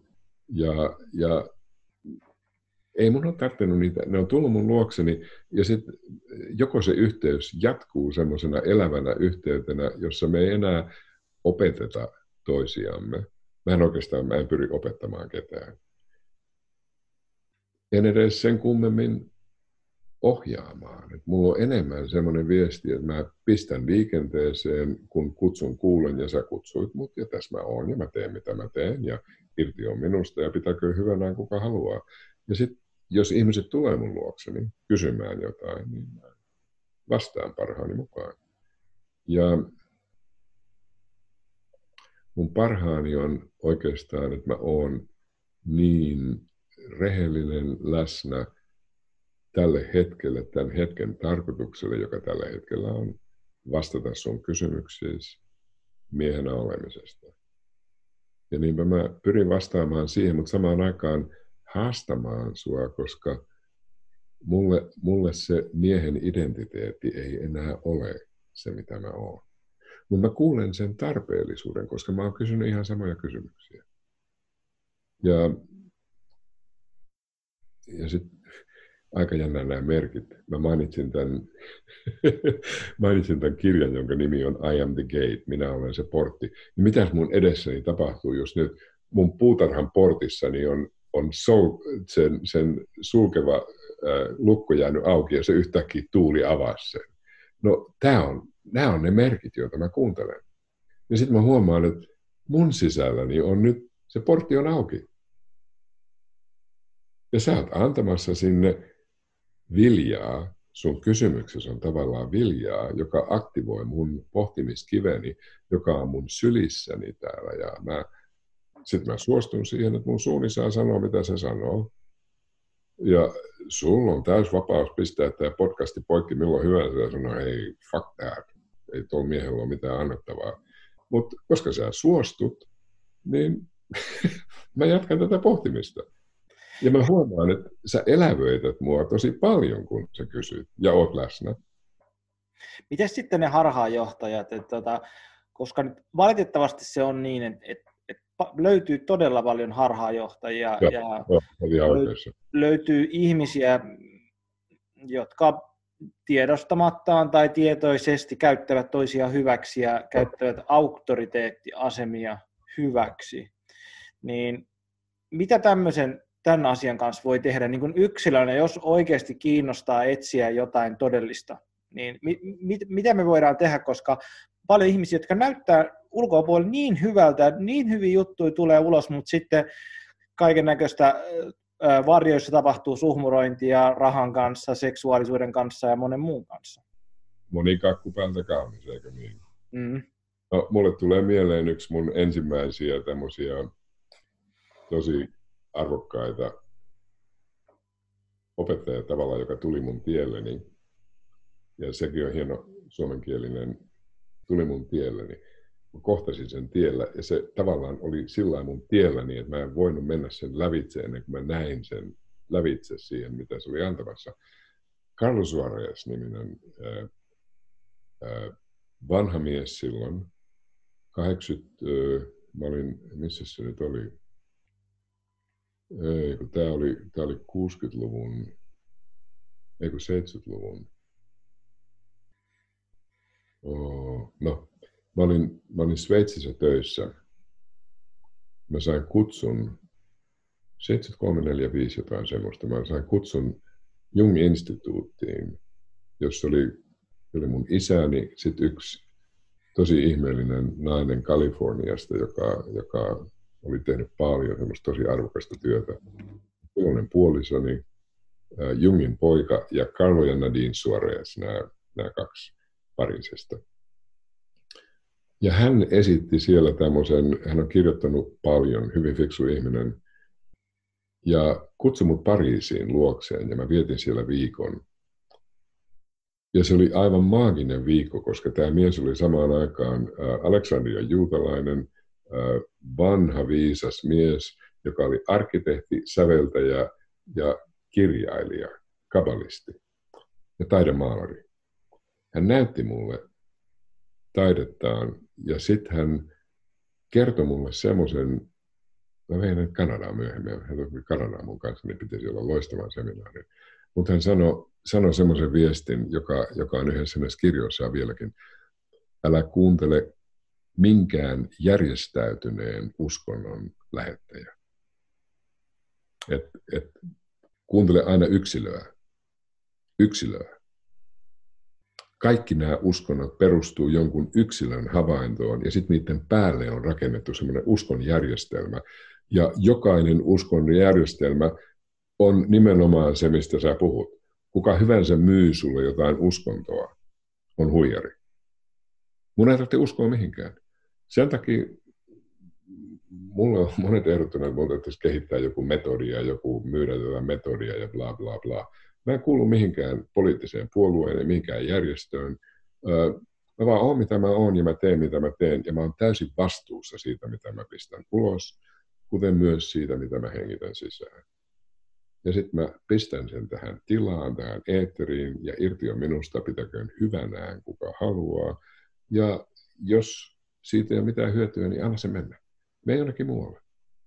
Miten, miten sitten, jos ajattelee, niinku, ra, ra, jos ajattelee niinku rahaa siinä, joka niinku itselle tuntuu semmoinen, että se on, niinku, se, on lata, se on niin latautunut asia, että kun me pyydetään rahaa, jos niin kuin henkisestä opetuksesta. Et mä ymmärrän sen, että kun me, meillä on niin kuin eri ihmisillä on erilaisia niin kuin asemia, että jos joku vetää meditaatiokurssin ja opettaa tekniikan, se on hänen työnsä, hän tarvii siitä rahaa. Se on niin kuin ihan mun mielestä ok, ei siinä niin kuin mun mielestä mitään ihmeellistä ole. Mutta sitten jollakin, jollakin tavalla siihen tulee just se, että sit, sit, et jos jonkun, että se henkisen opetuksen siirtäminen rahan vast, vasti, vastineena, niin siinä tuntuu mulla henkilökohtaisesti, että siinä on joku niin kuin asia, mikä hiertää, mutta sitten samaan aikaan mä ymmärrän sen, että toisella tasolla, jos on joku duuni, niin siitä työntekijä, työlle, työntekijälle kuuluu siitä palkka. Se on mun mielestä ihan ok. Joo, ja siinä on, siinä on jotain hirveän totta. Siinä on, mä oivalsin tämän taas pari vuotta sitten, kun mä istuin tässä oikeastaan tässä samassa olohuoneessa, ja mä katselin, miten kimalaiset meni semmoiseen nauhuskukan luokse ja pörräs siinä edessä. Ja sitten mä näin, mä näin, miten kun se pörräs siinä edessä, niin se kukka lähetti sitä siitepölyä. Ja sitten kun sillä on vähän semmoiset velcro-housut, niin se tarttui siihen pöksyihin. Sitten se lähti lentämään. Mä tulin sisään ja yhtäkkiä mä käänsin tämän koneen päälle ja mä luen semmoisia aikauslehtiä silloin tällöin. Yhtäkkiä siinä on semmoinen, semmoinen viesti, että kysymys, why do bees buzz? No mä käänsin sen päälle, ja siellä tuli mun vastaukseni. Ja tää biologi nainen kertoi, että tää kimalainen, joka, joka tota, pörrää siivillään, lähettää semmoista ääniviestiä. Ja just tää kukka kuulee sen viestin, ja koska se on sille oikea viesti, niin se lähettää sen siitepölyn sen pöksyihin. No sitten tämä kimalainen lähtee lentämään takaisin sinne omaan pesäänsä ja matkalla siitä se syö kymmenen prosenttia siitä ja kaikki muu menee sille heimolle. No tämä on vähän sama kuin jokaisen tarvitsee ansaita elinkeino. Mun työni, jossa mä opetan vieläkin läsnäolon, tietoisuustaidot on se, miksi mä kutsun niitä näinä päivinä, joka on pääsääntöisesti kommunikaatio, missä me etsitään sitä läsnäolon ihmettä yhdessä. Ja kyllä mä velotan siitä jotain. Ja se on vähän semmoinen liukuva taksa, että varsinkin tänä aikana mä oon antanut semmoisen viestin ihmisille, että, että jos teillä ei ole varaa maksaa sitä, mitä, mitä mä pyydän yleensä, niin sitten kertokaa, mihin teillä on varaa. Ja sitten sit mennään sillä. Mutta äh, mä tarvitsen hirveän vähän lopulta. Mä oon, mä oon elänyt semmoisia kausia mun elämässäni, jossa mä sain siis niin ruhtinaallista palkkaa valtion virkamiehenä, että jos mä olisin jäänyt siitä eläkkeelle, niin mulla ei olisi mitään hätää, mutta kun mä annoin sen kaiken pois mun ex-vaimolleni ja lapsilleni, koska ne tarvittiin sitä silloin, niin ei mulla, mulla on tarpeeksi. Kato, mulla on vaatteet muuja palkkaa, ja siis siistit vaatteet päällä ja, ja, ja, ja kaunis koti ja mulla, mulla on ihana kumppani täällä ja meillä on ihan tarpeeksi. Mikäs, mitäs mä tarvitsisin enemmän? No sä tarvitset enemmän. Sulla on, sulla on siellä, sulla on se Sä oot se pörrääjä ja sit luultavasti sun, sun puolisos myöskin pörrää omalla tavallaan. Ja teillä on siellä toistaiseksi siinä pesässä on yksi lapsi, niin että sä oot vastuussa siitä perheestä, eikö niin? Mm. Ö, onko sulla tarpeeksi? Mulla on tarpeeksi nyt tietysti tämän koronan aikana niin vähän sillä niin kuin kituuttaen, mutta on tarpeeksi kyllä tällä hetkellä. Aivan oikein. Ja tiedätkö, tämä koronan aika on niin tärkeä aika siinä, että meidän tarvit, todella tarvitsee katsoa, että mikä se on, mitä mä todella tarvitsen. No, mä tarvitsen läsnäoloa, rakkautta ja sitten tarpeeksi ravintoa.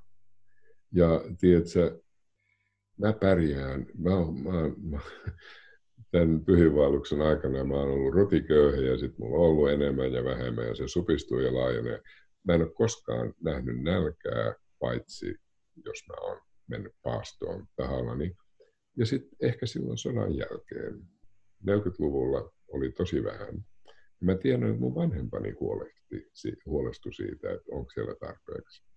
Mutta aina oli tarpeeksi. Toistaiseksi, seitsemänkymmentä viisi vuotta plus yhä myöhemmin. Mulla ei koskaan ollut. Mulla ei koskaan ollut hätää siitä, että mulla olisi tarpeeksi.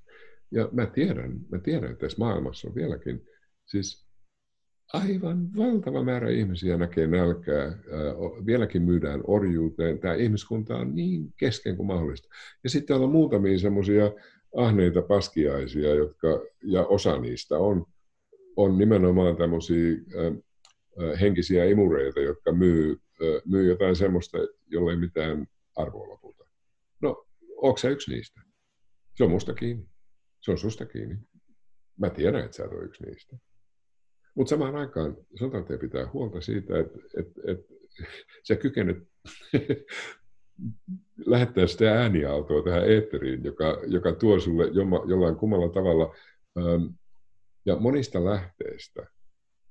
Me ollaan vieläkin mun nähdäkseni, ja ehkä palataan siihen, että me ollaan semmoisia pyytäjiä. Me pyydetään, niin kuin me pyydettiin aikanaan metsän emännältä, metsän isännältä, kun me mentiin metsästämään, metsään pyytämään. Me pyydettiin. Pyytäminen on, pyysin. Hyvä, hyvä, hyvä olemassa oleva metsä. Mun heimoni, mun puolisoni, mun kumppanini, mun lapseni ja minä, me tarvitaan ruokaa. Äh, anna mulle antia. Ja mä asetin pyydyksiä. Ja mä ansaitsin, mitä mä tarvitsen. Tää on, mitä mä tarvitsen just nyt. Ja sä oot antamassa mulle, huomaatko, tilaisuuden todistaa itselleni ja sulle ja jokaiselle toiselle, joka on valmis näkemään sen, mulla on tarpeeksi nyt, ja mä saan, mitä mä ansaitsen, pyytämällä apua. Mä pyytän apua. Täällä on, oikeastaan, täällä on kaksi rukousta oikeastaan maailmassa, jotka on arvokkaita. Toinen on se, oi kiitos elämä maailmassa. Oi kiitos, kiitos tästä. Kiitos tästä tilaisuudesta istua tässä tämän viljami, vilja, viljainen viljami miehen kanssa. Kiitos tästä.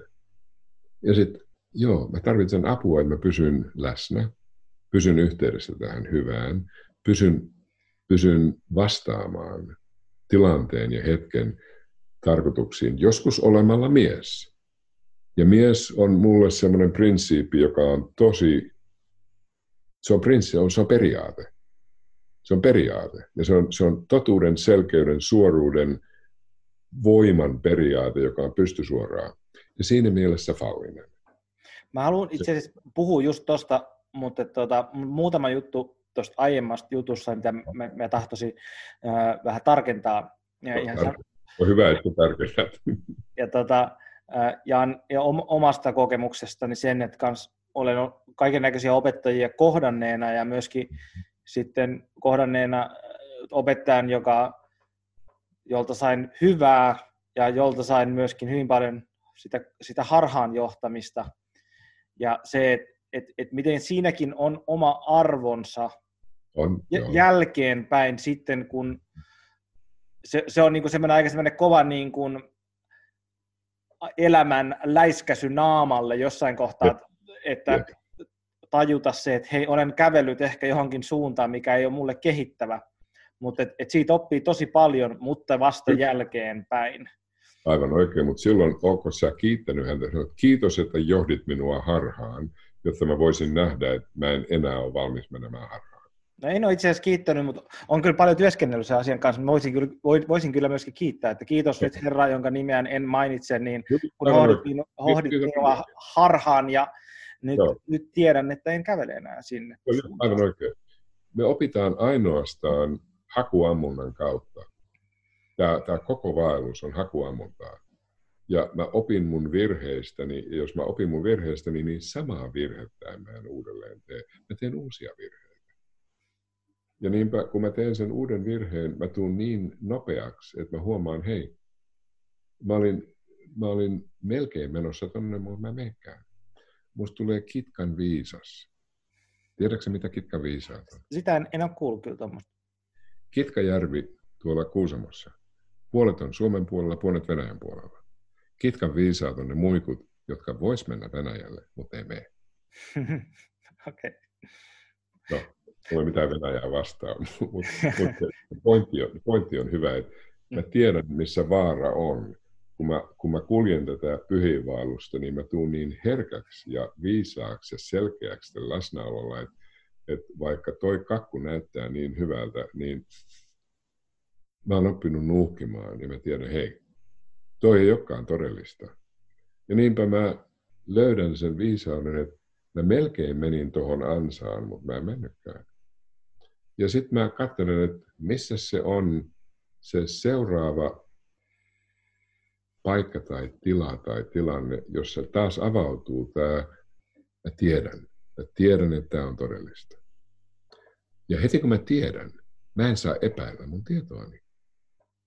Ja sitten mä seuraan mun tietoani semmoisella avoimuudella, että mä katselen, mihin tämä hengittävä energia, elämän henki, mä en, mä en ole henkinen opettaja. Elämän henki ohjaa mua. Koska mä olen elämän hengen etäohjauksessa ja mä teen mun työni lähietäisyydellä. Aina juuri näin, juuri nyt. Ja aina sen tilanteen tarpeen mukaan, parhaani mukaan. Ja sitten mä kuuntelen, mitä se toinen antaa ja onko mulla mitään annettavaa siihen. Et se on tavallaan semmoista hengitystä, jossa mä hengitän sisään ja hengitän ulos. Mä oon kuulolla koko ajan. Ja mä huomaan, että juuri nyt mä huomaan, miten hyvä on istua sun kanssasi. Pysähtyä tähän hetkeen. Ja että okei, me ollaan harhailtu tässä menneisyyteen ja sinne ja tänne ja tonne, mutta mä ainakin huomaan, että mä oon tosi läsnä nyt. Ja että tämä läsnäolon väylä avautuu. Ja mulla ei ole mitään epäilyä siitä, että mä oon tekemässä just sitä, mitä mun kuuluu tehdä. Ja luottaa siihen, että koska sä oot vastuussa, ja sä oot ottanut ison vastuun, kun sä lähdet pistämään tällaista viestiä. Sä oot vastuussa, eikö niin? Kyllä. Mä annan, mä annan sulle täyden vastuun tehdä, mitä sun tarvitsee tehdä. No sit, sit mä hyppään, otankin siitä vastuusta kiinni ja otan semmoisen, mikä mua henkilökohtaisesti kiinnostaa, tai en tiedä kiinnostaako muita ihmisiä, mutta mä haluan tietää, koska sä puhut, sanoit tuossa aikaisemmin, että sä olit siellä tota Carl Jungin pojan kanssa ja mun mm-hmm. oma vaiheeni on tällä hetkellä se, että mä oon tosi paljon niin kuin lukenut Jungin tekstejä ja hänen oppilaidensa tekstejä. Ne tuntuu kiehtovilta ja semmoiselta niin kuin maailmalta, mihin tuntuu, että missä ei ole niin kuin pohjaa melkein niin kuin lainkaan. Että siihen voi sukeltaa syvemmälle ja syvemmälle ja syvemmälle. Niin mitä sä, mikä sun, niin kuin, mitä sä ajattelet Carl Jungista tai mikä sun kokemus on hänestä tai hänen teksteistään? No ne on kaikki tavallaan menneisyyttä siinä mielessä, että mä oon lukenut ihan hirveästi. Mä oon, mä oon ollut oikein semmoinen, mä opin lukemaan noin kolmevuotiaana, kun mä istuin potalla ihan itsestä. Ja mä oon lukenut ja lukenut ja lukenut. Ja Carl Jung on ollut semmoinen hahmo, jota mä oon siis todella, ja arvostan yhä edelleen. Siinä on ollut hyvin älykäs mies, joka omalla tavallaan avasi monia, monia, monia semmoisia ulottuvuuksia, joita mä arvostan yhä edelleen. Ja aina kun mä törmään joko Jungiin tai Jungin ö, oppilaisiin tai ja, ja kun, mä, kun mä vieläkin mä saan viestejä hyvin laajalta alueelta, niin mä näen, miten paljon viisautta tämä mies on tuonut tänne. Ja sitten samaan aikaan, että kun tämä elämä liikkuu eteenpäin, ja että hän toi sen oman ideansa määrättyyn pisteeseen, ja sitten hän siirtyi sinne kuoleman varjomaahan, eli Tuonolanjoelle. Me tullaan tänne Lemmenjoen kautta, ja sitten me mennään sinne Tuonolanjokeen. Ja mitä hän jätti jälkeensä, oli, oli, oli jälkiä, jotka elää yhä edelleen, ja mä oon ihan kiitollinen, että mä sain kutsun sinne Jung-instituuttiin, äh, oliko se nyt Lukannossa, Sveitsin puolella. Ja siellä mä tapasin siis tärkeitä ihmisiä, mukaan luettuna tämä Carlos Suarez ja hänen vaimonsa Ndeen, molemmat hyvin fiksuja ihmisiä, jotka sitten vei mun polkuani eteenpäin. Ja, ja sitten kun Carl Jungiin liittyi myös tämä, hän ohjasi mua lukemaan monia muita tosi tärkeitä hahmoja mun elämässäni, että et hän oli osa sitä elämän puuta, ja hän käytti tätä vertausta itsekin tosi paljon, tätä rihmastoa, että me ollaan osa semmoista valtavaa rihmastoa. Ja hän ohjasi mut myöskin äh, tavallaan sekä astrologian että tarotkorttien pariin. Että tämä symbolimaailma, äh, joka on mulle, siis tämä on kulttuuriantropologiaa tavallaan, tämä kaikki työskentely yhdellä tasolla. Että hän avasi semmoisen väylän, jota mä oon seurannut kirjallisuuden, runouden, taiteen kautta ja seuraan yhä edelleen, mutta se ei ole mun pääväyläni. Ja mä oon hyvin kiitollinen siitä, että hän on ohjannut mua tutkimaan näitä. Ja siltikin se on vähän semmoinen, että kiitos Carl, kiitos. Ja kiitos kaikille Carlin, siis mä oon, mä oon tuntenut monia äh, niin kutsuttuja jungilaisia, mutta kun mä mikään aisuus tai ismi, äh, niin, niin ne tekee sitä omaa työtään. Ja, ja sit mun tarvitsee seurata mun omaa vaellustani. Ja Jung on tavallaan jäänyt sinne ja sitten pulpahtaa aina silloin tällöin ö, ja pulpahtaa hyvin voimakkaasti ö, unissa myöskin, koska Memories, Dreams and Reflections, yksi hänen tosi hienoja ö, ö, kirjojaan, ö, on näyttänyt mulle sen, miten mulla on unenkertoja. Ja mun unenkertojani on tavallaan hyvin Jungin ö, oloinen hahmo, joka näyttää semmoisia mystisiä kuvia ja, ja vinkkejä, ja, joita mä en lähde tulkitsemaan, mutta mä tiedän, että aina kun mun, mun unenkertojani ilmestyy, jotain on muuttumassa. Oo, jotain muuttuu. Ja sitten mun täytyy tunniskella sitä täällä mun plasmassani, mun koostumuksessani. Oo, jotain muuttuu. Oo, mitä se on, mikä muuttuu. Mutta mä en saa syöttää sitä siihen analyyttiseen koneistoon, varsinkaan siihen psykologisten identiteettien koneistoon. Sen aikaan oli. Niin, että niin et mä seuraan Jungin ää, rakkautta siihen mysteerioon, mutta en sitä psykologiaa. Koska musta psykologia on nimenomaan se, mistä me luodaan ne identiteetit. Ja kun mulla ei ole enää mitään. Mulla ei myöskään mieltä. Mä oon elämän mielettömässä virrassa.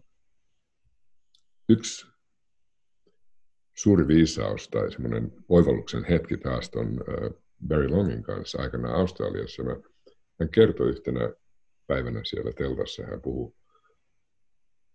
ää, aivoista ja ihmisen solustosta. Ja mä kuuntelin lumoutuneena siinä. Ja sitten yhtäkkiä mä nostin mun käteni ja, ja Barry sanoi, joo. Mä sanoin, että kuule, et, onko sä sanomassa, että mun tarvitsee kiivetä ulos mun aivoistani? Sanoin, joo. Joo, se on just noin. No, tiedätkö? Ja mitä enemmän mä kiipeän ulos mun aivoista, niin, niin jokainen solu mun, mun tässä, ei ainoastaan tässä mun fyysisessä koostumuksessani, vaan tää Wei Qi, tää tila mun ympärilläni, tää on, se, tää, tää on mun aivoni. Tää on se älykkyyden kenno, joka tavallaan poistaa kaikki ne vanhat uskomukset mun niistä vanhoista aivoistani, jotka on ohjelmoitu. Ja me ollaan niin ohjelmoituja, me ihmisolennot kuin voi olla, että mä oon oikeastaan purkamassa niitä ohjelmia koko ajan. Niin, että mä oon, no, vasta syntynyt. Nyt. Läsnä oleva ihmisolento. Tyhjää täynnä täällä mun, mun mielessäni, mutta kuhisen elämää, tätä elämän viimeisintä valtavaa voimaa, joka on luovuuden voimaa, tietoisuuden voimaa, tiedon voimaa, taidon voimaa ja rakkauden voimaa. Ja muuttaa, muuttaa mua koko ajan, muuttaa tätä koostumusta. Ja, ja, ja on, on tää, oikeastaan se on tämä tila, joka tekee sen työn. Mun tarvitsee vaan kiivetä ulos niistä vanhoista äh, kuvioista, jotka on iskostettu tänne. Ja, ja niitä on ihan hirveä määrä. Me ollaan niin ohjelmoitu. Tämä homo sapiens-laji, sen aika on ohi, koska se on ihan liian ohjelmoitu. Me ollaan synnyttämässä uutta ihmislajia. Ja sun, sun, sun, sun poikas edustaa sitä jo. Ja, ja sä oot ohjaamassa sun esimerkillä sun, sun poikaas, sun kumppaniskaan, sun poikaas, ää, katsomaan, että mikä se on sitten se, mikä se on se todellinen. Ja tämä, tämä olemassa oleva puoli, tämä ulkoinen puoli, on vaan suhteellisen todellinen. Miten sä ohjaat sun, sun omaa poikaa sille tielle, pyhiinvaellukselle, jonne sä oot lähtenyt tutkimaan Jungia ja sitä ja tätä ja tota, ja sitten samaan aikaan huomannut, että okei, okay, toi oli huijari, kiitos, että huijasit mua, mä en ole enää helposti huijattava. Mä oon saanut rokotukset, eikö niin? Kyllä. No, tuosta olikin mun niin kuin hyvä aasisilta tuohon seuraavaan kysymykseen, mikä liittyy nyt osaksi, osaksi mun omaa poikaa ja osaksi mieheksi kasvamista ja osaksi myöskin Jungiin, niin äh, siirtymäriitit miehen elämässä. Mm-hmm. Et, et osa, mitä paljon Jung, Jung, Jungin kirjallisuudesta löytyy ja monesta muustakin ja varsinkin niin kuin alkuperäisheimoista ja mm-hmm. monesta muusta uskonnosta löytyy äh, miehen siirtymäriitti pojasta aikuisuuteen.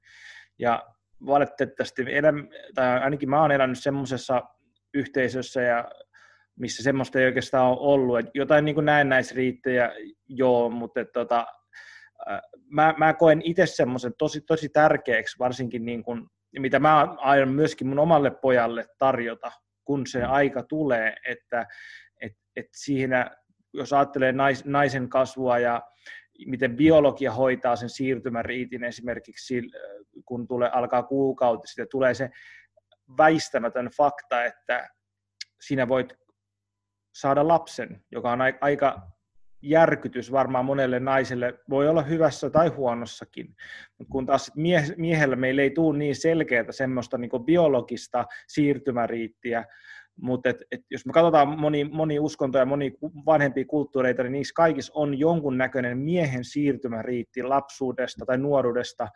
aikuisuuteen tai miehisyyteen. Niin voiko sä puhua siitä aiheesta vähän ja siitä, että miten me sitä, kun sitä tässä ei meidän länsimaisen kulttuurissa niin paljon ole, niin miten me voitaisiin siihen niin kuin tehdä ja miten, voidaanko me luoda jotain uusia? Joo, tiedätkö, must, joo, toi, toi on, toi on, äh, toi on tärkeä asia, koska näitä siirtymäriittejä, se on vähän niin kuin pyhiinvaellus, jolla on majataloja aina silloin tällöin. Ja ne tulee mun eteeni. Mulle on, mä en ole varma, että, äh, tai sanotaan näin, mun poikani tavallaan kertoi mulle aikanaan, mä, oltiin jo, mä olin jo eronnut hänen, hänen tota äidistään ja me oltiin vuorotellen äh, vanhempia. Ja kun mä menin hakemaan häntä siksi viikonlopuksi, joka oli mun luonani tai viikoksi tai mikä hyvänsä, niin mä kysyin sitten, että no, Mitäs, mitäs me voitaisiin tehdä yhdessä? Ja se vastaus oli yleensä, vie mut seikkailemaan. Äidin kanssa ei saa seikkailla, se sanoi, se on liian vaarallista. No, me mentiin metsään. Rakennettiin nuotioita. Ja sitten me ruvettiin vähän riehumaan siellä metsässä. Se sattui olemaan yksi semmoinen metsä, jossa oli oli paljon lahoja puita. Ja mun poikani rupesi ravistelemaan yhtä niitä puista ja sitten se katsoi mua, että saako se tehdä sen. Mä vaan seisoin siellä. Ja sitten se rupesi ravistelemaan sitä. Se oli ihan siis kaatumaan sillaan, eikä hirveän iso, mutta ei mitään vaarallista siinä. Sitten se raivo, joka nousi sieltä, oli ihan uskomaton. Ja se siis kaatoi ihan valtavan määrän niitä. Se oli ihan vaan semmoinen, ja mä hakattelen sitä. Ja sitten kun se sitä tarpeeksi, että mennään sitten tehdään nuotio ja, ja paistetaan vähän makkaraa. No se oli riitti tavallaan. Ja mä olin tehnyt vähän samankaltaisen hänen sisarensa kanssa aikanaan. Hyvin erilainen, mutta ihan sama, jossa hän sai lähteä tutkimaan sitä patoutunutta elinvoimaa, joka ei ole sallittua.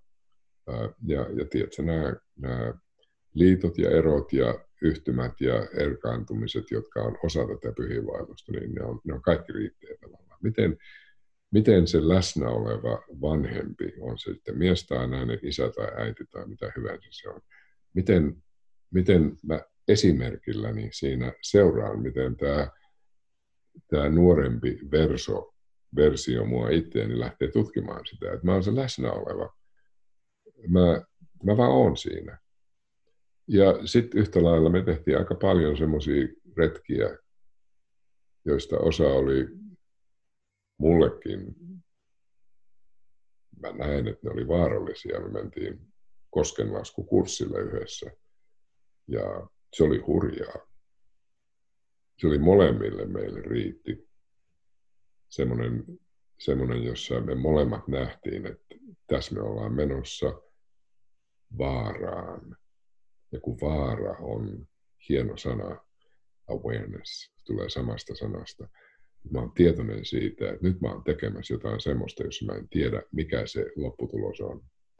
No näitä näit tulee, ja mä oon myöskin tehnyt niitä, siis mä oon tehnyt niitä monien muiden kuin omien lasteni kanssa, täysin sattumanvaraisesti. Mä teen sitä aikuisten kanssa, koska aikuisilla tulee yhtä lailla semmoisia siirtymän tarpeita, että joku osaa sitä elettyä elämää on tullut tiensä päähän. Ja ihmiset usein tarvitsevat jonkun peilin, johon heijastaa sitä. Ja mun tehtäväni ei ole kertoa, miten mennä sen lävitse, mutta olla läsnä siinä. Olla se läsnä oleva luja, selkeä voima, joka vaan katsoo ja antaa ehkä semmoisen energeettisen luvan lähteä tutkimaan jotain semmoista, mitä ei ole aikaisemmin tutkinut. Ja musta, jos sä oot tosi kuulolla esimerkiksi sun poikas kanssa siinä tilanteessa, missä sä oot, näitä riittejä voi olla ihan koko ajan, jos sä yhtäkkiä huomaat, että oo, jotain on muuttumassa. Tiedätkö, tuolla iällä kaksivuotiaana, kolme, neljä, viisi, kuusi, sehän valtava evoluution vana kulkee sen tilanteen lävitse. Ja mitä enemmän sä oot valmis olemaan semmoinen läsnä oleva puu. Tää on vähän se, mä oon aika paljon kirjoittanut, mä teen semmoisia puumeditaatioita täällä, joita mä oon pistänyt jakeluun myöskin. Nämä vanhemmat puut ohjaa niitä nuorempia puita tuolla tuo metsässä. Todella tekee sitä. Nämä vanhat entit on ne, jotka vaan on siellä. Ja sitten ne nuoremmat puut sen rihmaston kautta, ne, ne oppii olemaan puita. No, mun tarpeeni on olla ihminen, elävä, ihmeellinen ihmisolento, joka on älykäs ja juurtunut, ja samaan aikaan ohjata mun esimerkilläni ja luoda semmoisia tilanteita, jossa opinio, opinio, oppiminen on mahdollista, kuten myös poisoppiminen on mahdollista. Ja, ja mitä enemmän sä oot nähnyt itsessäsi sen, ja musta esimerkiksi toi, että sä tiedät, että sä oot kulkenut johonkin semmoiseen suuntaan, jonne sun ei kannata kulkoa. Niin sä voit kysyä sun pojaltasi vähän enemmän just semmoisia kysymyksiä, että onko sä ihan varma, että sun kannattaa tehdä tota? No, se ei ole vielä hirveän verbaalinen vielä, mutta esimerkilläs, miten sä elät sun kumppanis kanssa esimerkiksi? Sun poikas seuraa, kun hai laivaa teitä kahta koko ajan. Ootko huomannut? Kyllä. Right. No, miten sä oot sun kumppanis kanssa? Se on riittiä koko ajan.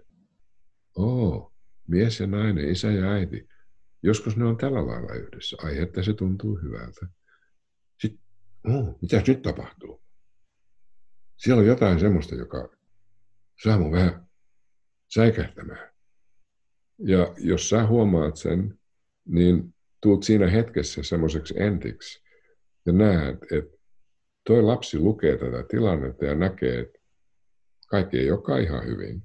Ja silloin sä voit olla se entti, se vanha puu, joka sitten katsoo, että mitäs mä kuljen tämän tilanteen läpi. Että tämä kolmas olento, tämä kolmas olento saa sen viestin, että ajaa, tämäkin on mahdollista. Ja mitä enemmän sä elät tätä esimerkkiä, sä oot, riitti, sä oot riitissä koko ajan. Ja, ja kun, kun sun poikas kulkee siis aivan valtavan kehityshistorian koko ajan, sen lävitte. Ja sitten kun sä voit olla se esimerkki ihan milloin hyvänsä.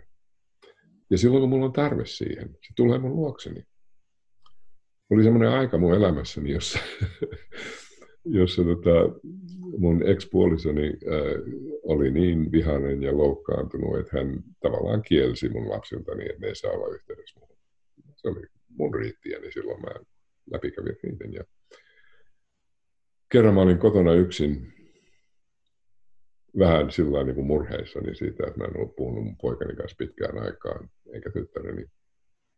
Puhelin soi, vastaan puhelimeen, illalla myöhään. Se on pikku poika. Ja se sanoo, mulla on kakka housussa. Oho. Mä kysyn siltä, kuka sä oot? En mä edes muista mun nimeni suurin piirtein. No sit, onko sun isäsi ja äitis kotona? Ei. Ne meni kauppaan. Okei, okay, no mä oon nyt tässä. Ja heti mä huomasin, että se poika, jota mä olin niin ikävöinen, oli siellä puhelimen päässä. Ja mä sanoin, että kuule, että et, mä en lähde mihinkään tästä. Et mä, mä nyt autan sua, kun sun isäs ei ole siellä eikä äitis ole siellä. Niin katsotaan, miten me hoidetaan tää homma. Ja sit mä kysyn, että tiedätkö sä, missä sun veskis on? Sanoin, että joo. Ja, ja älä nyt lähde vielä, mutta mut mennään sitä juttu lävitte nyt. Et tiedätkö sä, tiedätkö sä, missä se on ja miten mennä sinne? Joo, joo. En tiedä yhtään minkä ikäinen, mutta ei. Ja, ja sitten mä sanoin, että tiedätkö sä sun, sun, sun sukunimesi ja osoitteesi? En tiedä. Ja mä sanoin, okei, okay, no hoidetaan sitä homma yhdessä. Ja sitten mä kerroin hänelle, että, että hän voisi mennä sinne vessaan ja ottaa ne, ne vaipan pois ja pyyhkiä vähän pyllyään ja pistää sen vaipan syrjään ja vaikka pyyhkeen ympärille ja tulla takaisin mun luokse. Niin mä en lähde mihinkään tästä. Mä oon tässä, kunnes sä oot hoitanut homman. No kaikki, tehtiin kaikki tää ja sitten me istuttiin siinä vähän aikaa ja kysyin, että onko kaikki hyvin nyt, kun sä oot, sä oot saanut pyyhkeen ympärillesi ja pylly on pyyhitty ja vaippa on pistetty syrjään. Niin joo, kaikki hyvin. Ja sit, sit mä niin kysyin häneltä, että tiedätkö sä, tiedätkö sä, missä sä asut ja tiedätkö sä sun puhelinnumeros? En tiedä. No sit mä sanoin, että kuule, että mä istun tässä sun kanssasi ihan mielellään, kunnes isä ja äiti tulee kotiin. Ja sit me istuttiin siinä ja puhuttiin vähän sitä ja tätä ja kaikki oli hyvin. Ja sit, sit hän sanoi, ai, nyt ovella, ovella, ovella on isä ja äiti on varmasti siellä. No, joo, no kiva. Kiitos kun juttelit mun kanssa. No, koskaan sä tietää, kuka hän on. Mutta mä olin isä siinä hetkessä ja myöskin äiti tavallaan. Ja kaikki mun huoleni siitä, että mä en saanut olla mun poikani kanssa, haittu. Koska mä sain tämän riitin taas. Eli näitä riittejä tulee, kun mulla on korvat auki, silmät auki ja mä oon läsnä sille mahdollisuudelle, jonka hetki antaa. Ne tulee mun luokseni. Mutta sä voit, sä voit katsoa sun oma luovuutesi, mistä sä oot oppinut ja mistä sä nautit. Muistaaks mä oikein, että tykkäät kalastuksesta? Kyllä. Joo. No, vie sun poikas kalaa. Me oltiin itse asiassa on eilen kalassa, mutta se, se ei ihan vielä lähtenyt. Et, mutta joo. Niin, joo, jo, jo, aivan oikein. Mutta sillä ei ole väliä, koska sä rakastat kalastusta, niin sä viet sun poikas sinne kalaan, vaikka sinne ei se olisi onkea tai mitä hyvänsä muuta, mutta sä viet sen, koska sä rakastat sitä. Ja sit sä teet sitä, mitä sä voit. Ja sit jonain hetkenä hän saattaa sanoa, että no, tehdään vähän lisää tätä. Tai sitten hän saattaa sanoa, kuule, isä, tämä ei kiinnosta mua. Ja sitten sä katsot, no mikä sua kiinnostaa? Ja sitten kun hän sanoo, että häntä kiinnostaa se ja se ja se, niin sitten sä lähet sinne. Mun poikani opetti mua pelaamaan Nintendoa.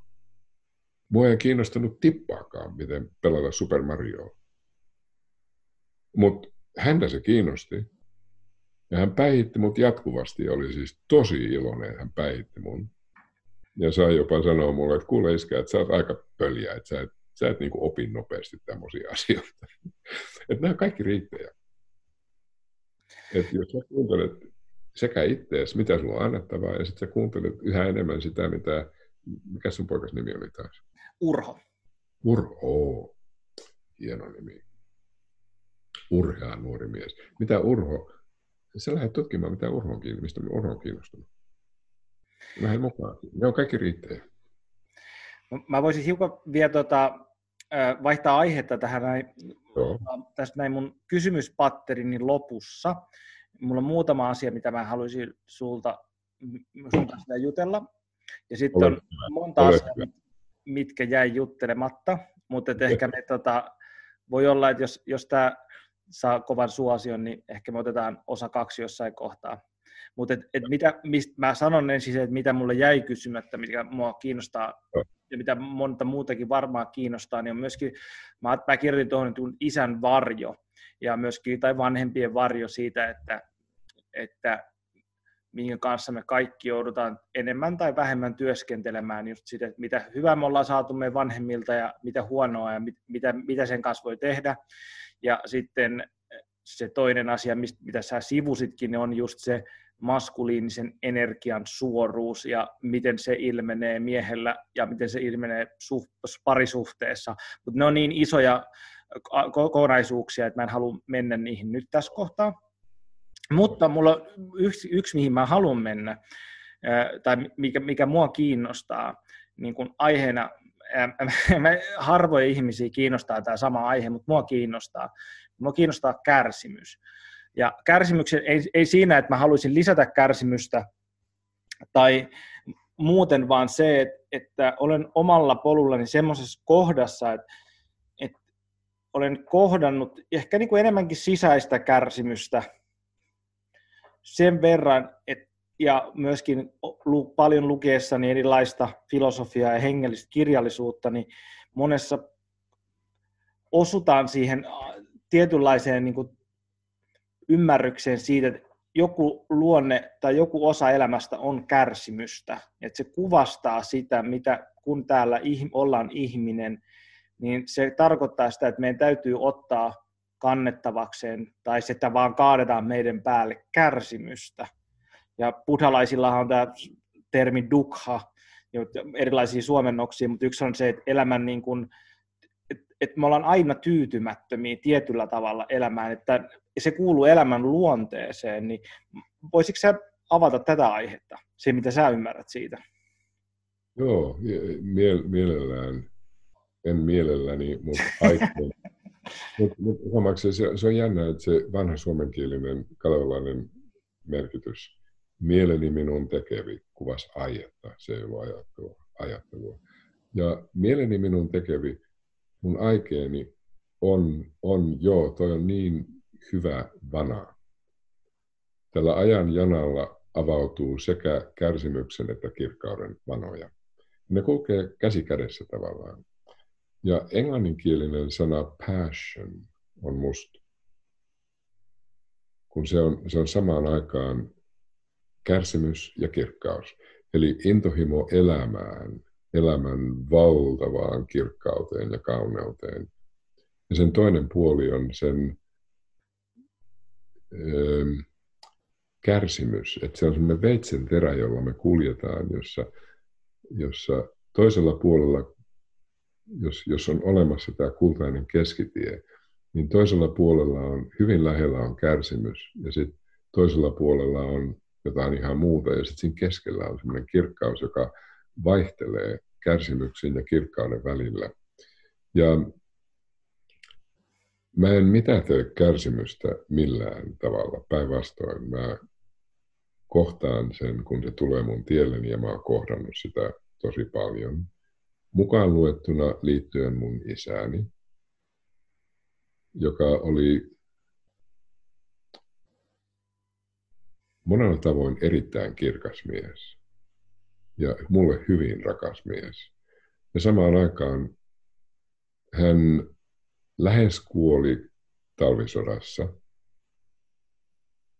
semmoiseen pisteeseen, että, että hänet oli jätetty sinne, silloin hän kuoli siis kymmeniä tuhansia miehiä.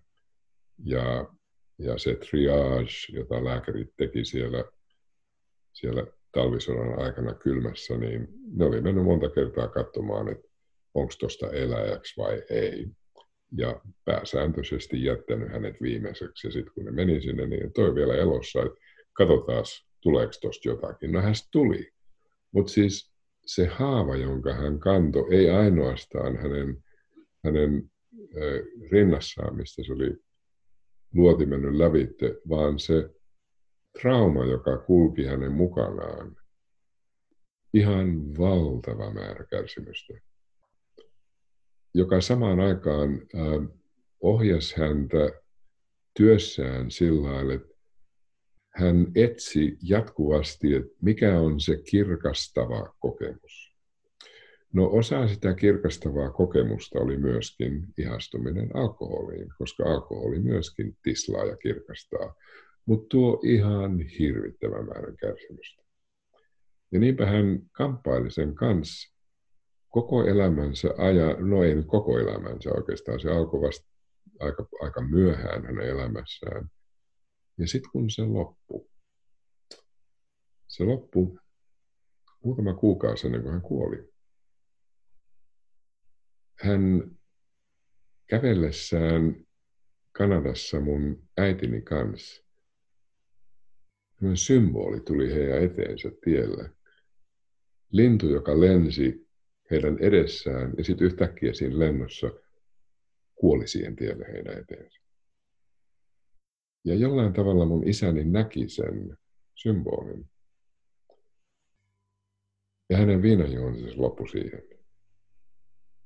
Mutta samaan aikaan siitä alkoi semmoinen vetäytyminen yhä lähemmäksi kirkkautta. Ja viimeinen kerta, kun mä tapasin hänet, yksi mun elämäni tärkeimpiä riittejä oli se, että mä puhuin hänelle. Mä sanoin, että kuule isä, että onko sä kuolemassa? Mä sanoin, joo. No, miksi?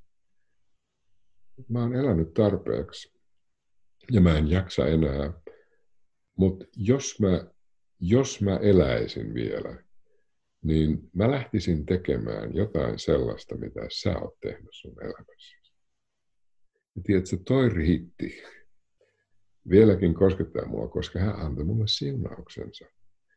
Ennen sitä hän oli kritisoinut kaikkia mun valintojani liittyen varsinkin kaikkiin näihin hyppyihin uuteen tuntemattomaan. Niin siellä oli yleensä semmoista kritiikkiä ja, ja, ja semmoista, no miksi et sä nyt, mä, mä olisin voinut opettaa sulle ihan samat asiat. Ja, ja lopulta hän antaa mulle siunauksensa ja sitten kun mä sanoin, että kuule, että kyllä sä voisit aloittaa nytkin, niin mä en jaksa enää. Mä oon tehnyt mun työni. Että ainoa on, että jos mä jaksaisin, niin mä kirjoittaisin vielä yhden kirjan.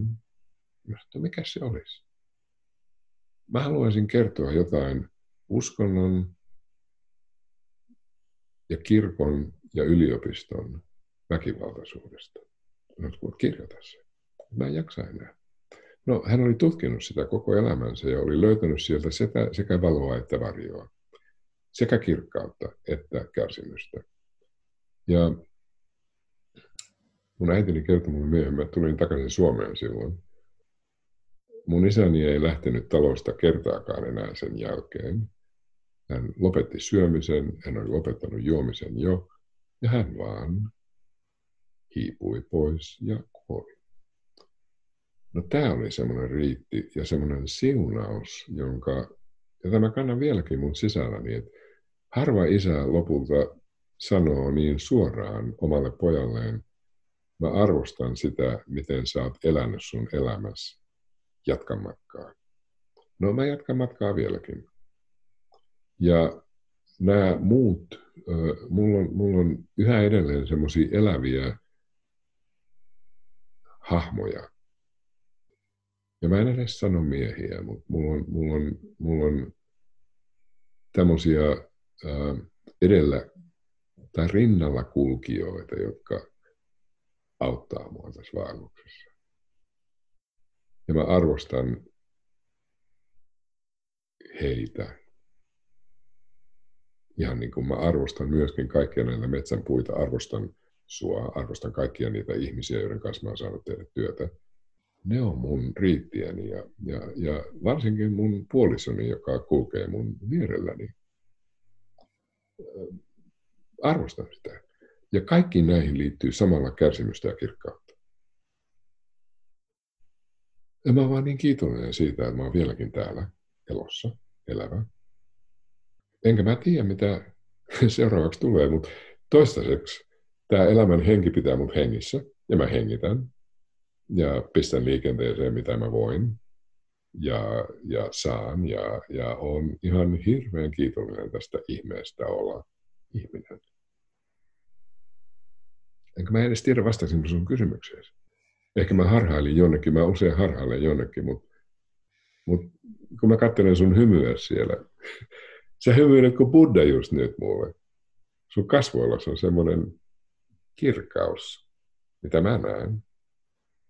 Ja tietysti mä näen vaan, mitä mä näen, mutta mä luotan siihen, mitä mä näen. Ja tää ruutu välittää mulle jotain sellaista, joka on mulle tosi rakasta. Enkä mä voi tietää, paitsi sen, mikä on mun kokemukseni, ja mä luotan siihen. Kyllä sä vastasit osaksi mun kysymykseen ja tota, ei tässä ole sinänsä mitään oikeita vastauksiakaan edes. Että on niinku, tämä koko... Mä sanoin, ei ole mitään oikeita vastauksia, on vaan seurata sitä polkua.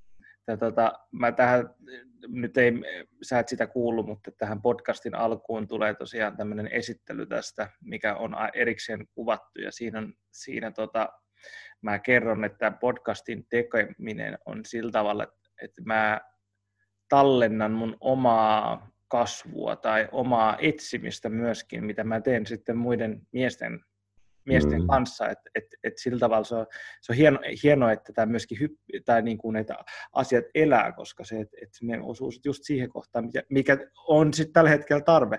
Mutta hei, tota, ollaan viimeisen kysymyksen ääressä, tai tässä nyt olisi kaiken näköisiä kysymyksiä, mutta mitä jossain kohtaa täytyy tämä lopettaa, että me ollaan kohta kahden... kahden tunnin kohdalla, ja se oli mun ajatus, että pysyy kahden tunnin sisällä nämä. Että sitten jollekin kuuntelijalle, niin, että tota, pysyykö mukana näin pitkään, niin ne, kun olen kuunnellut tämän putkeen, niin nostan hattua kyllä. Mutta mut tota, tämmöinen, oikeastaan mä sanon tuosta kärsimyksestä vielä itse asiassa sen, minkä mä halusin itse jakaa, on se, että et tietyllä tavalla, kun on laskeutunut tai kokenut tietyn määrän kärsimystä ja sitä niin kuin realiteetti, miten se kärsimys kuuluu tähän koko palettiin, niin se on tosi vapauttavaa myöskin ja myöskin niin kuin tosi selventävää siinä, että se, ja myöskin niiden, niiden harhaanjohtajien kanssa, koska sit, kun tuolla, nyt kun tuolla somessa istuu tai missä vaan, jossa on kaiken näköisiä valmentajia, henkisiä coacheja ja kaiken näköisiä, ja puhutaan siitä, että nyt elä iloinen elämä ja syö terveellistä ruokaa ja kaikki ratkaisee, niin sitten se tuntuu jotenkin niin semmoiselta sanahelinältä vaan, että, että jos ei, jos ei omassa elämässään koet tiettyä määrää kärsimystä, niin musta tuntuu, että ei, ei ole niin kuin kyllä valmis kyllä muillekaan jakamaan mitään todellista. Että se niin kuin vaatii sen sy- sukeltamisen johonkin pimeyteen. Myöskin Carl Jung oli siis tästä samaa mieltä. Joo, joo, joo. joo. Niin ja siis se pimeyshän on täällä mun sisällä, niin kun mä hiljenen oikein. Täällä on musta aukko.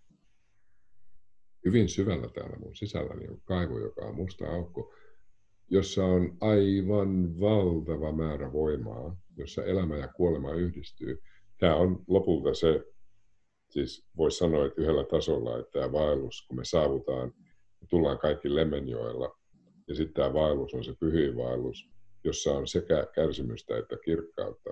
Ja sitten Tuonalan joki on se, missä se sitten kaikki putsautuu ja, ja, ja, ja sieltä suodatetaan pois kaikki se kirkkaus, mitä mä oon tuonut tänne tämän ihmiskunnan hyväksi ja kaikki se kärsimys, jonka mä oon toisten puolesta, itseni puolesta ja toisten puolesta nähnyt sen lävitse ja nähtänyt, on mahdollista kulkea tämän kuoleman varjon maan lävitse ja luoda elämää täällä koko ajan. Et matka kärsimyksen ja kirkkauden välillä on, se on hienon hieno. Ja jokainen, jokainen joutuu tai saa kohdata sen. Ja jos mä välttelen sitä kohtaamista, niin sit se, se on mun edessäni siellä jossain. Ja kun se työskentely on lopulta, lopulta mulle aina vaan juuri näin, juuri nyt. Ja mä saan sen mahdollisuuden ja haasteen jatkuvasti. Ja mä pyrin vastaamaan molempiin. Ja, ja aina parhaimmillaan tämä työ on aina toisen ja toisten kanssa. Ja sen takia mä kiitän sua, Viljami, että sä oot kutsunut mut tähän. Koska mä oon puhumassa tavallaan samalle, on täällä vaan yksi mies lopulta aina eri muodoissa ja kokemuksissa, mutta mut me ollaan täällä auttamassa toisiamme parhaimmillaan. Näyttämässä sitä mahdollisuutta, että näinkin tämän voi tehdä. Mutta että jokaisen tarvitsee löytää omansa. Ei täällä, mä en voi, mä en voi tavallaan tehdä sitä työtä toisen puolesta, mutta mä voin näyttää, miten mä teen sitä nyt. Ja sitten samaan aikaan lähettää sitä viestiä tähän eetteriin, tähän tilaan. Ja, ja, ja et siellä on sit, jos siellä on semmoinen vastaanottavainen, niin sitten ainakin se mahdollisuus on, että tämäkin voisi toimia, tämäkin voisi toimia. Ja mulle tämä on, tämä on yhä enemmän nimenomaan sitä, että mä työskentelen tämän, tämä on käsityötä. Mä työskentelen tämän, mä oon elävä palanen maata, ja mä kuulin, että se maasto on täällä mun sisälläni, mun, mun tässä koostumuksessani, ja sitten se löytyy aina mun ympäriltäni. Mä oon aina tässä puutarhassa. Ja täällä on aina Aatami ja Eeva ja käärme. Ja mun puolesta mä toivon, että tämä kes- meidän keskustelu ja tämä, mitä mä teen, niin ainakin tämä, että jos ei muuta, niin tämä vähentäisi tarpeetonta kärsimystä täällä maailmasta tai auttaisi ainakin siihen, että, että, että näin olisi. Mutta näihin sanoihin mä tahdon kiittää teitä kuulijat. Meillä alkaa olla kaksi tuntia täynnä. Ja tähän loppuun mä tota, kysyn Lauri sulta, että jos hei joku kiinnostus siitä, että mitä sä puhuit, ja mitä sä teet, niin mistä sut löytää tai mistä saa tietää lisää? No mut löytää mun, mun kotisivuiltani double-u double-u double-u piste lauri siirola piste fi tai mut löytää mun sähköpostini kautta l-siirola kaikki yhteen at gmail piste com tai mut löytää Facebookista, jossa on sekä Lauri Siirolan ja onko se nyt Lauri Siirola Darmen vai Darmen Lauri Siirola, mä en muista kummin päin. Mut mulla on myöskin kotisivut siellä ja sitten mulla on, mä kirjoitan blogiin ja mä teen tämmöisiä harjoituksia. Mulla on semmoinen ryhmä siellä Facebookissa, jossa mä tällä hetkellä teen semmoisia meditaatioita. Se on suljettu ryhmä, mutta sinne voi kuka hyvänsä tulla mukaan. Tai sitten mulla voi soittaa nolla neljä viisi kuusi seitsemän yksi yksi kolme nolla kolme. Ja mä vastaan, jos puhelin on päällä. Jos se ei ole päällä, sinne voi jättää viestin ja mä soitan takaisin. Ja mä teen tällä hetkellä työtä täältä tämän välineen kautta, mutta mä oon huomannut, että tämä välittää ihan hirveästi just tätä äh, käytännön energiaa, elävää energiaa yhtä lailla. Ja mä teen just tämmöisiä äh, Skype-sessioita tai FaceTime tai Messenger, koska tällä hetkellä mä oon karanteenissa. Täällä mä oon. Tämän puutarhan keskellä. Yksi puu monien joukossa. Ja me ollaan kaikki ainutkertainen, absoluuttisen ainutkertainen elävä puu. Pää pystyssä korkeuksia kohti, juuret maassa. Ja sitten täällä on aina toisia puita. Ja puut keskustelee keskenään. Ja mä teen sitä hirveän mielelläni. Tää tekee mulle hirveän hyvää, kun mä oon toisen älykkään miehen kanssa, tai naisen kanssa, tai jotain siltä väliltä. koska tämä on jatkumo tämä. Ja luojan kiitos, me ei jumiuduta enää semmoisiin identiteetteihin. Ja musta me voidaan oikeastaan heittää mies ja nainen identiteetit roskakoriin ja olla sitten Yin ja Yang, joka on jungilainen, tai Jung ymmärsi sen hirveän hyvin. Sillä jatkumolla me liikutaan koko ajan, jossain sillä jatkumolla. Yin muuttuu Yangiksi, Yang muuttuu Yiniksi. Se osuus, mitä kutsutaan ää, naisen energiaksi, elää mun psyykessäni yhä enemmän, koska mä oon polttanut paljon siitä testosteronista pois. Ja niinpä mulla on semmoinen mahdollisuus, että mä tuun yhä enemmän naisen kaltaiseksi. Ei hassumpaa. Ja siltikin mä oon mies. Toistaiseksi.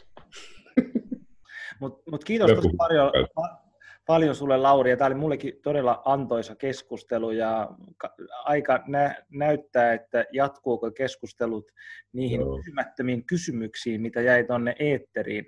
Mutta hei... Joo. Kiitos ja viimeiset sanat yleisölle ja sitten lopetetaan. Joo. Hienoa. Hienoa. Kiitos. Kiitos hei tosi paljon. Tämä oli, meni mun mielestä tosi hyvin. Vaikka mun, mun suunnitelma, mun täällä on hieno suunnitelma, niin se tota, ei menty sen mukaan, mutta se, se eli, oli, mulla oli ajatuskin, että se varmaan vähän elää. Tämä on, tää on elämää nimenomaan, tämä elää. Ja mä, mä siis... Mä arvostan, mitä sä teet, ja mä kiitän siitä, että sä pistät tämän. Mulla ei ole siis tämmöisiä, me ollaan nyt Iinaan opettelemassa tätä Zoomia, ja mä, mä voisin ihan mielellään tehdä enemmänkin tätä, koska jos mulla on jotain annettavaa, niin mä annan sen mielellään. Ja sitten mitä on, kaikilla meillä on nyt, niin mikä mullakin on, että aikaa on, että se, täällä istutaan neljän seinän sisällä, niin tota... Joo, tiedätkö, se on, se on jotenkin tosi ihanaa ja mä huomaan myöskin, miten mä nautin ihan puhtaasta silkasta olemisesta ihan hirveästi. Ja sitten kun mulla on tää näyteikkuna luontoon, siis noi linnut ja puut heijastaa mulle jotain sellaista koko ajan, mitä mä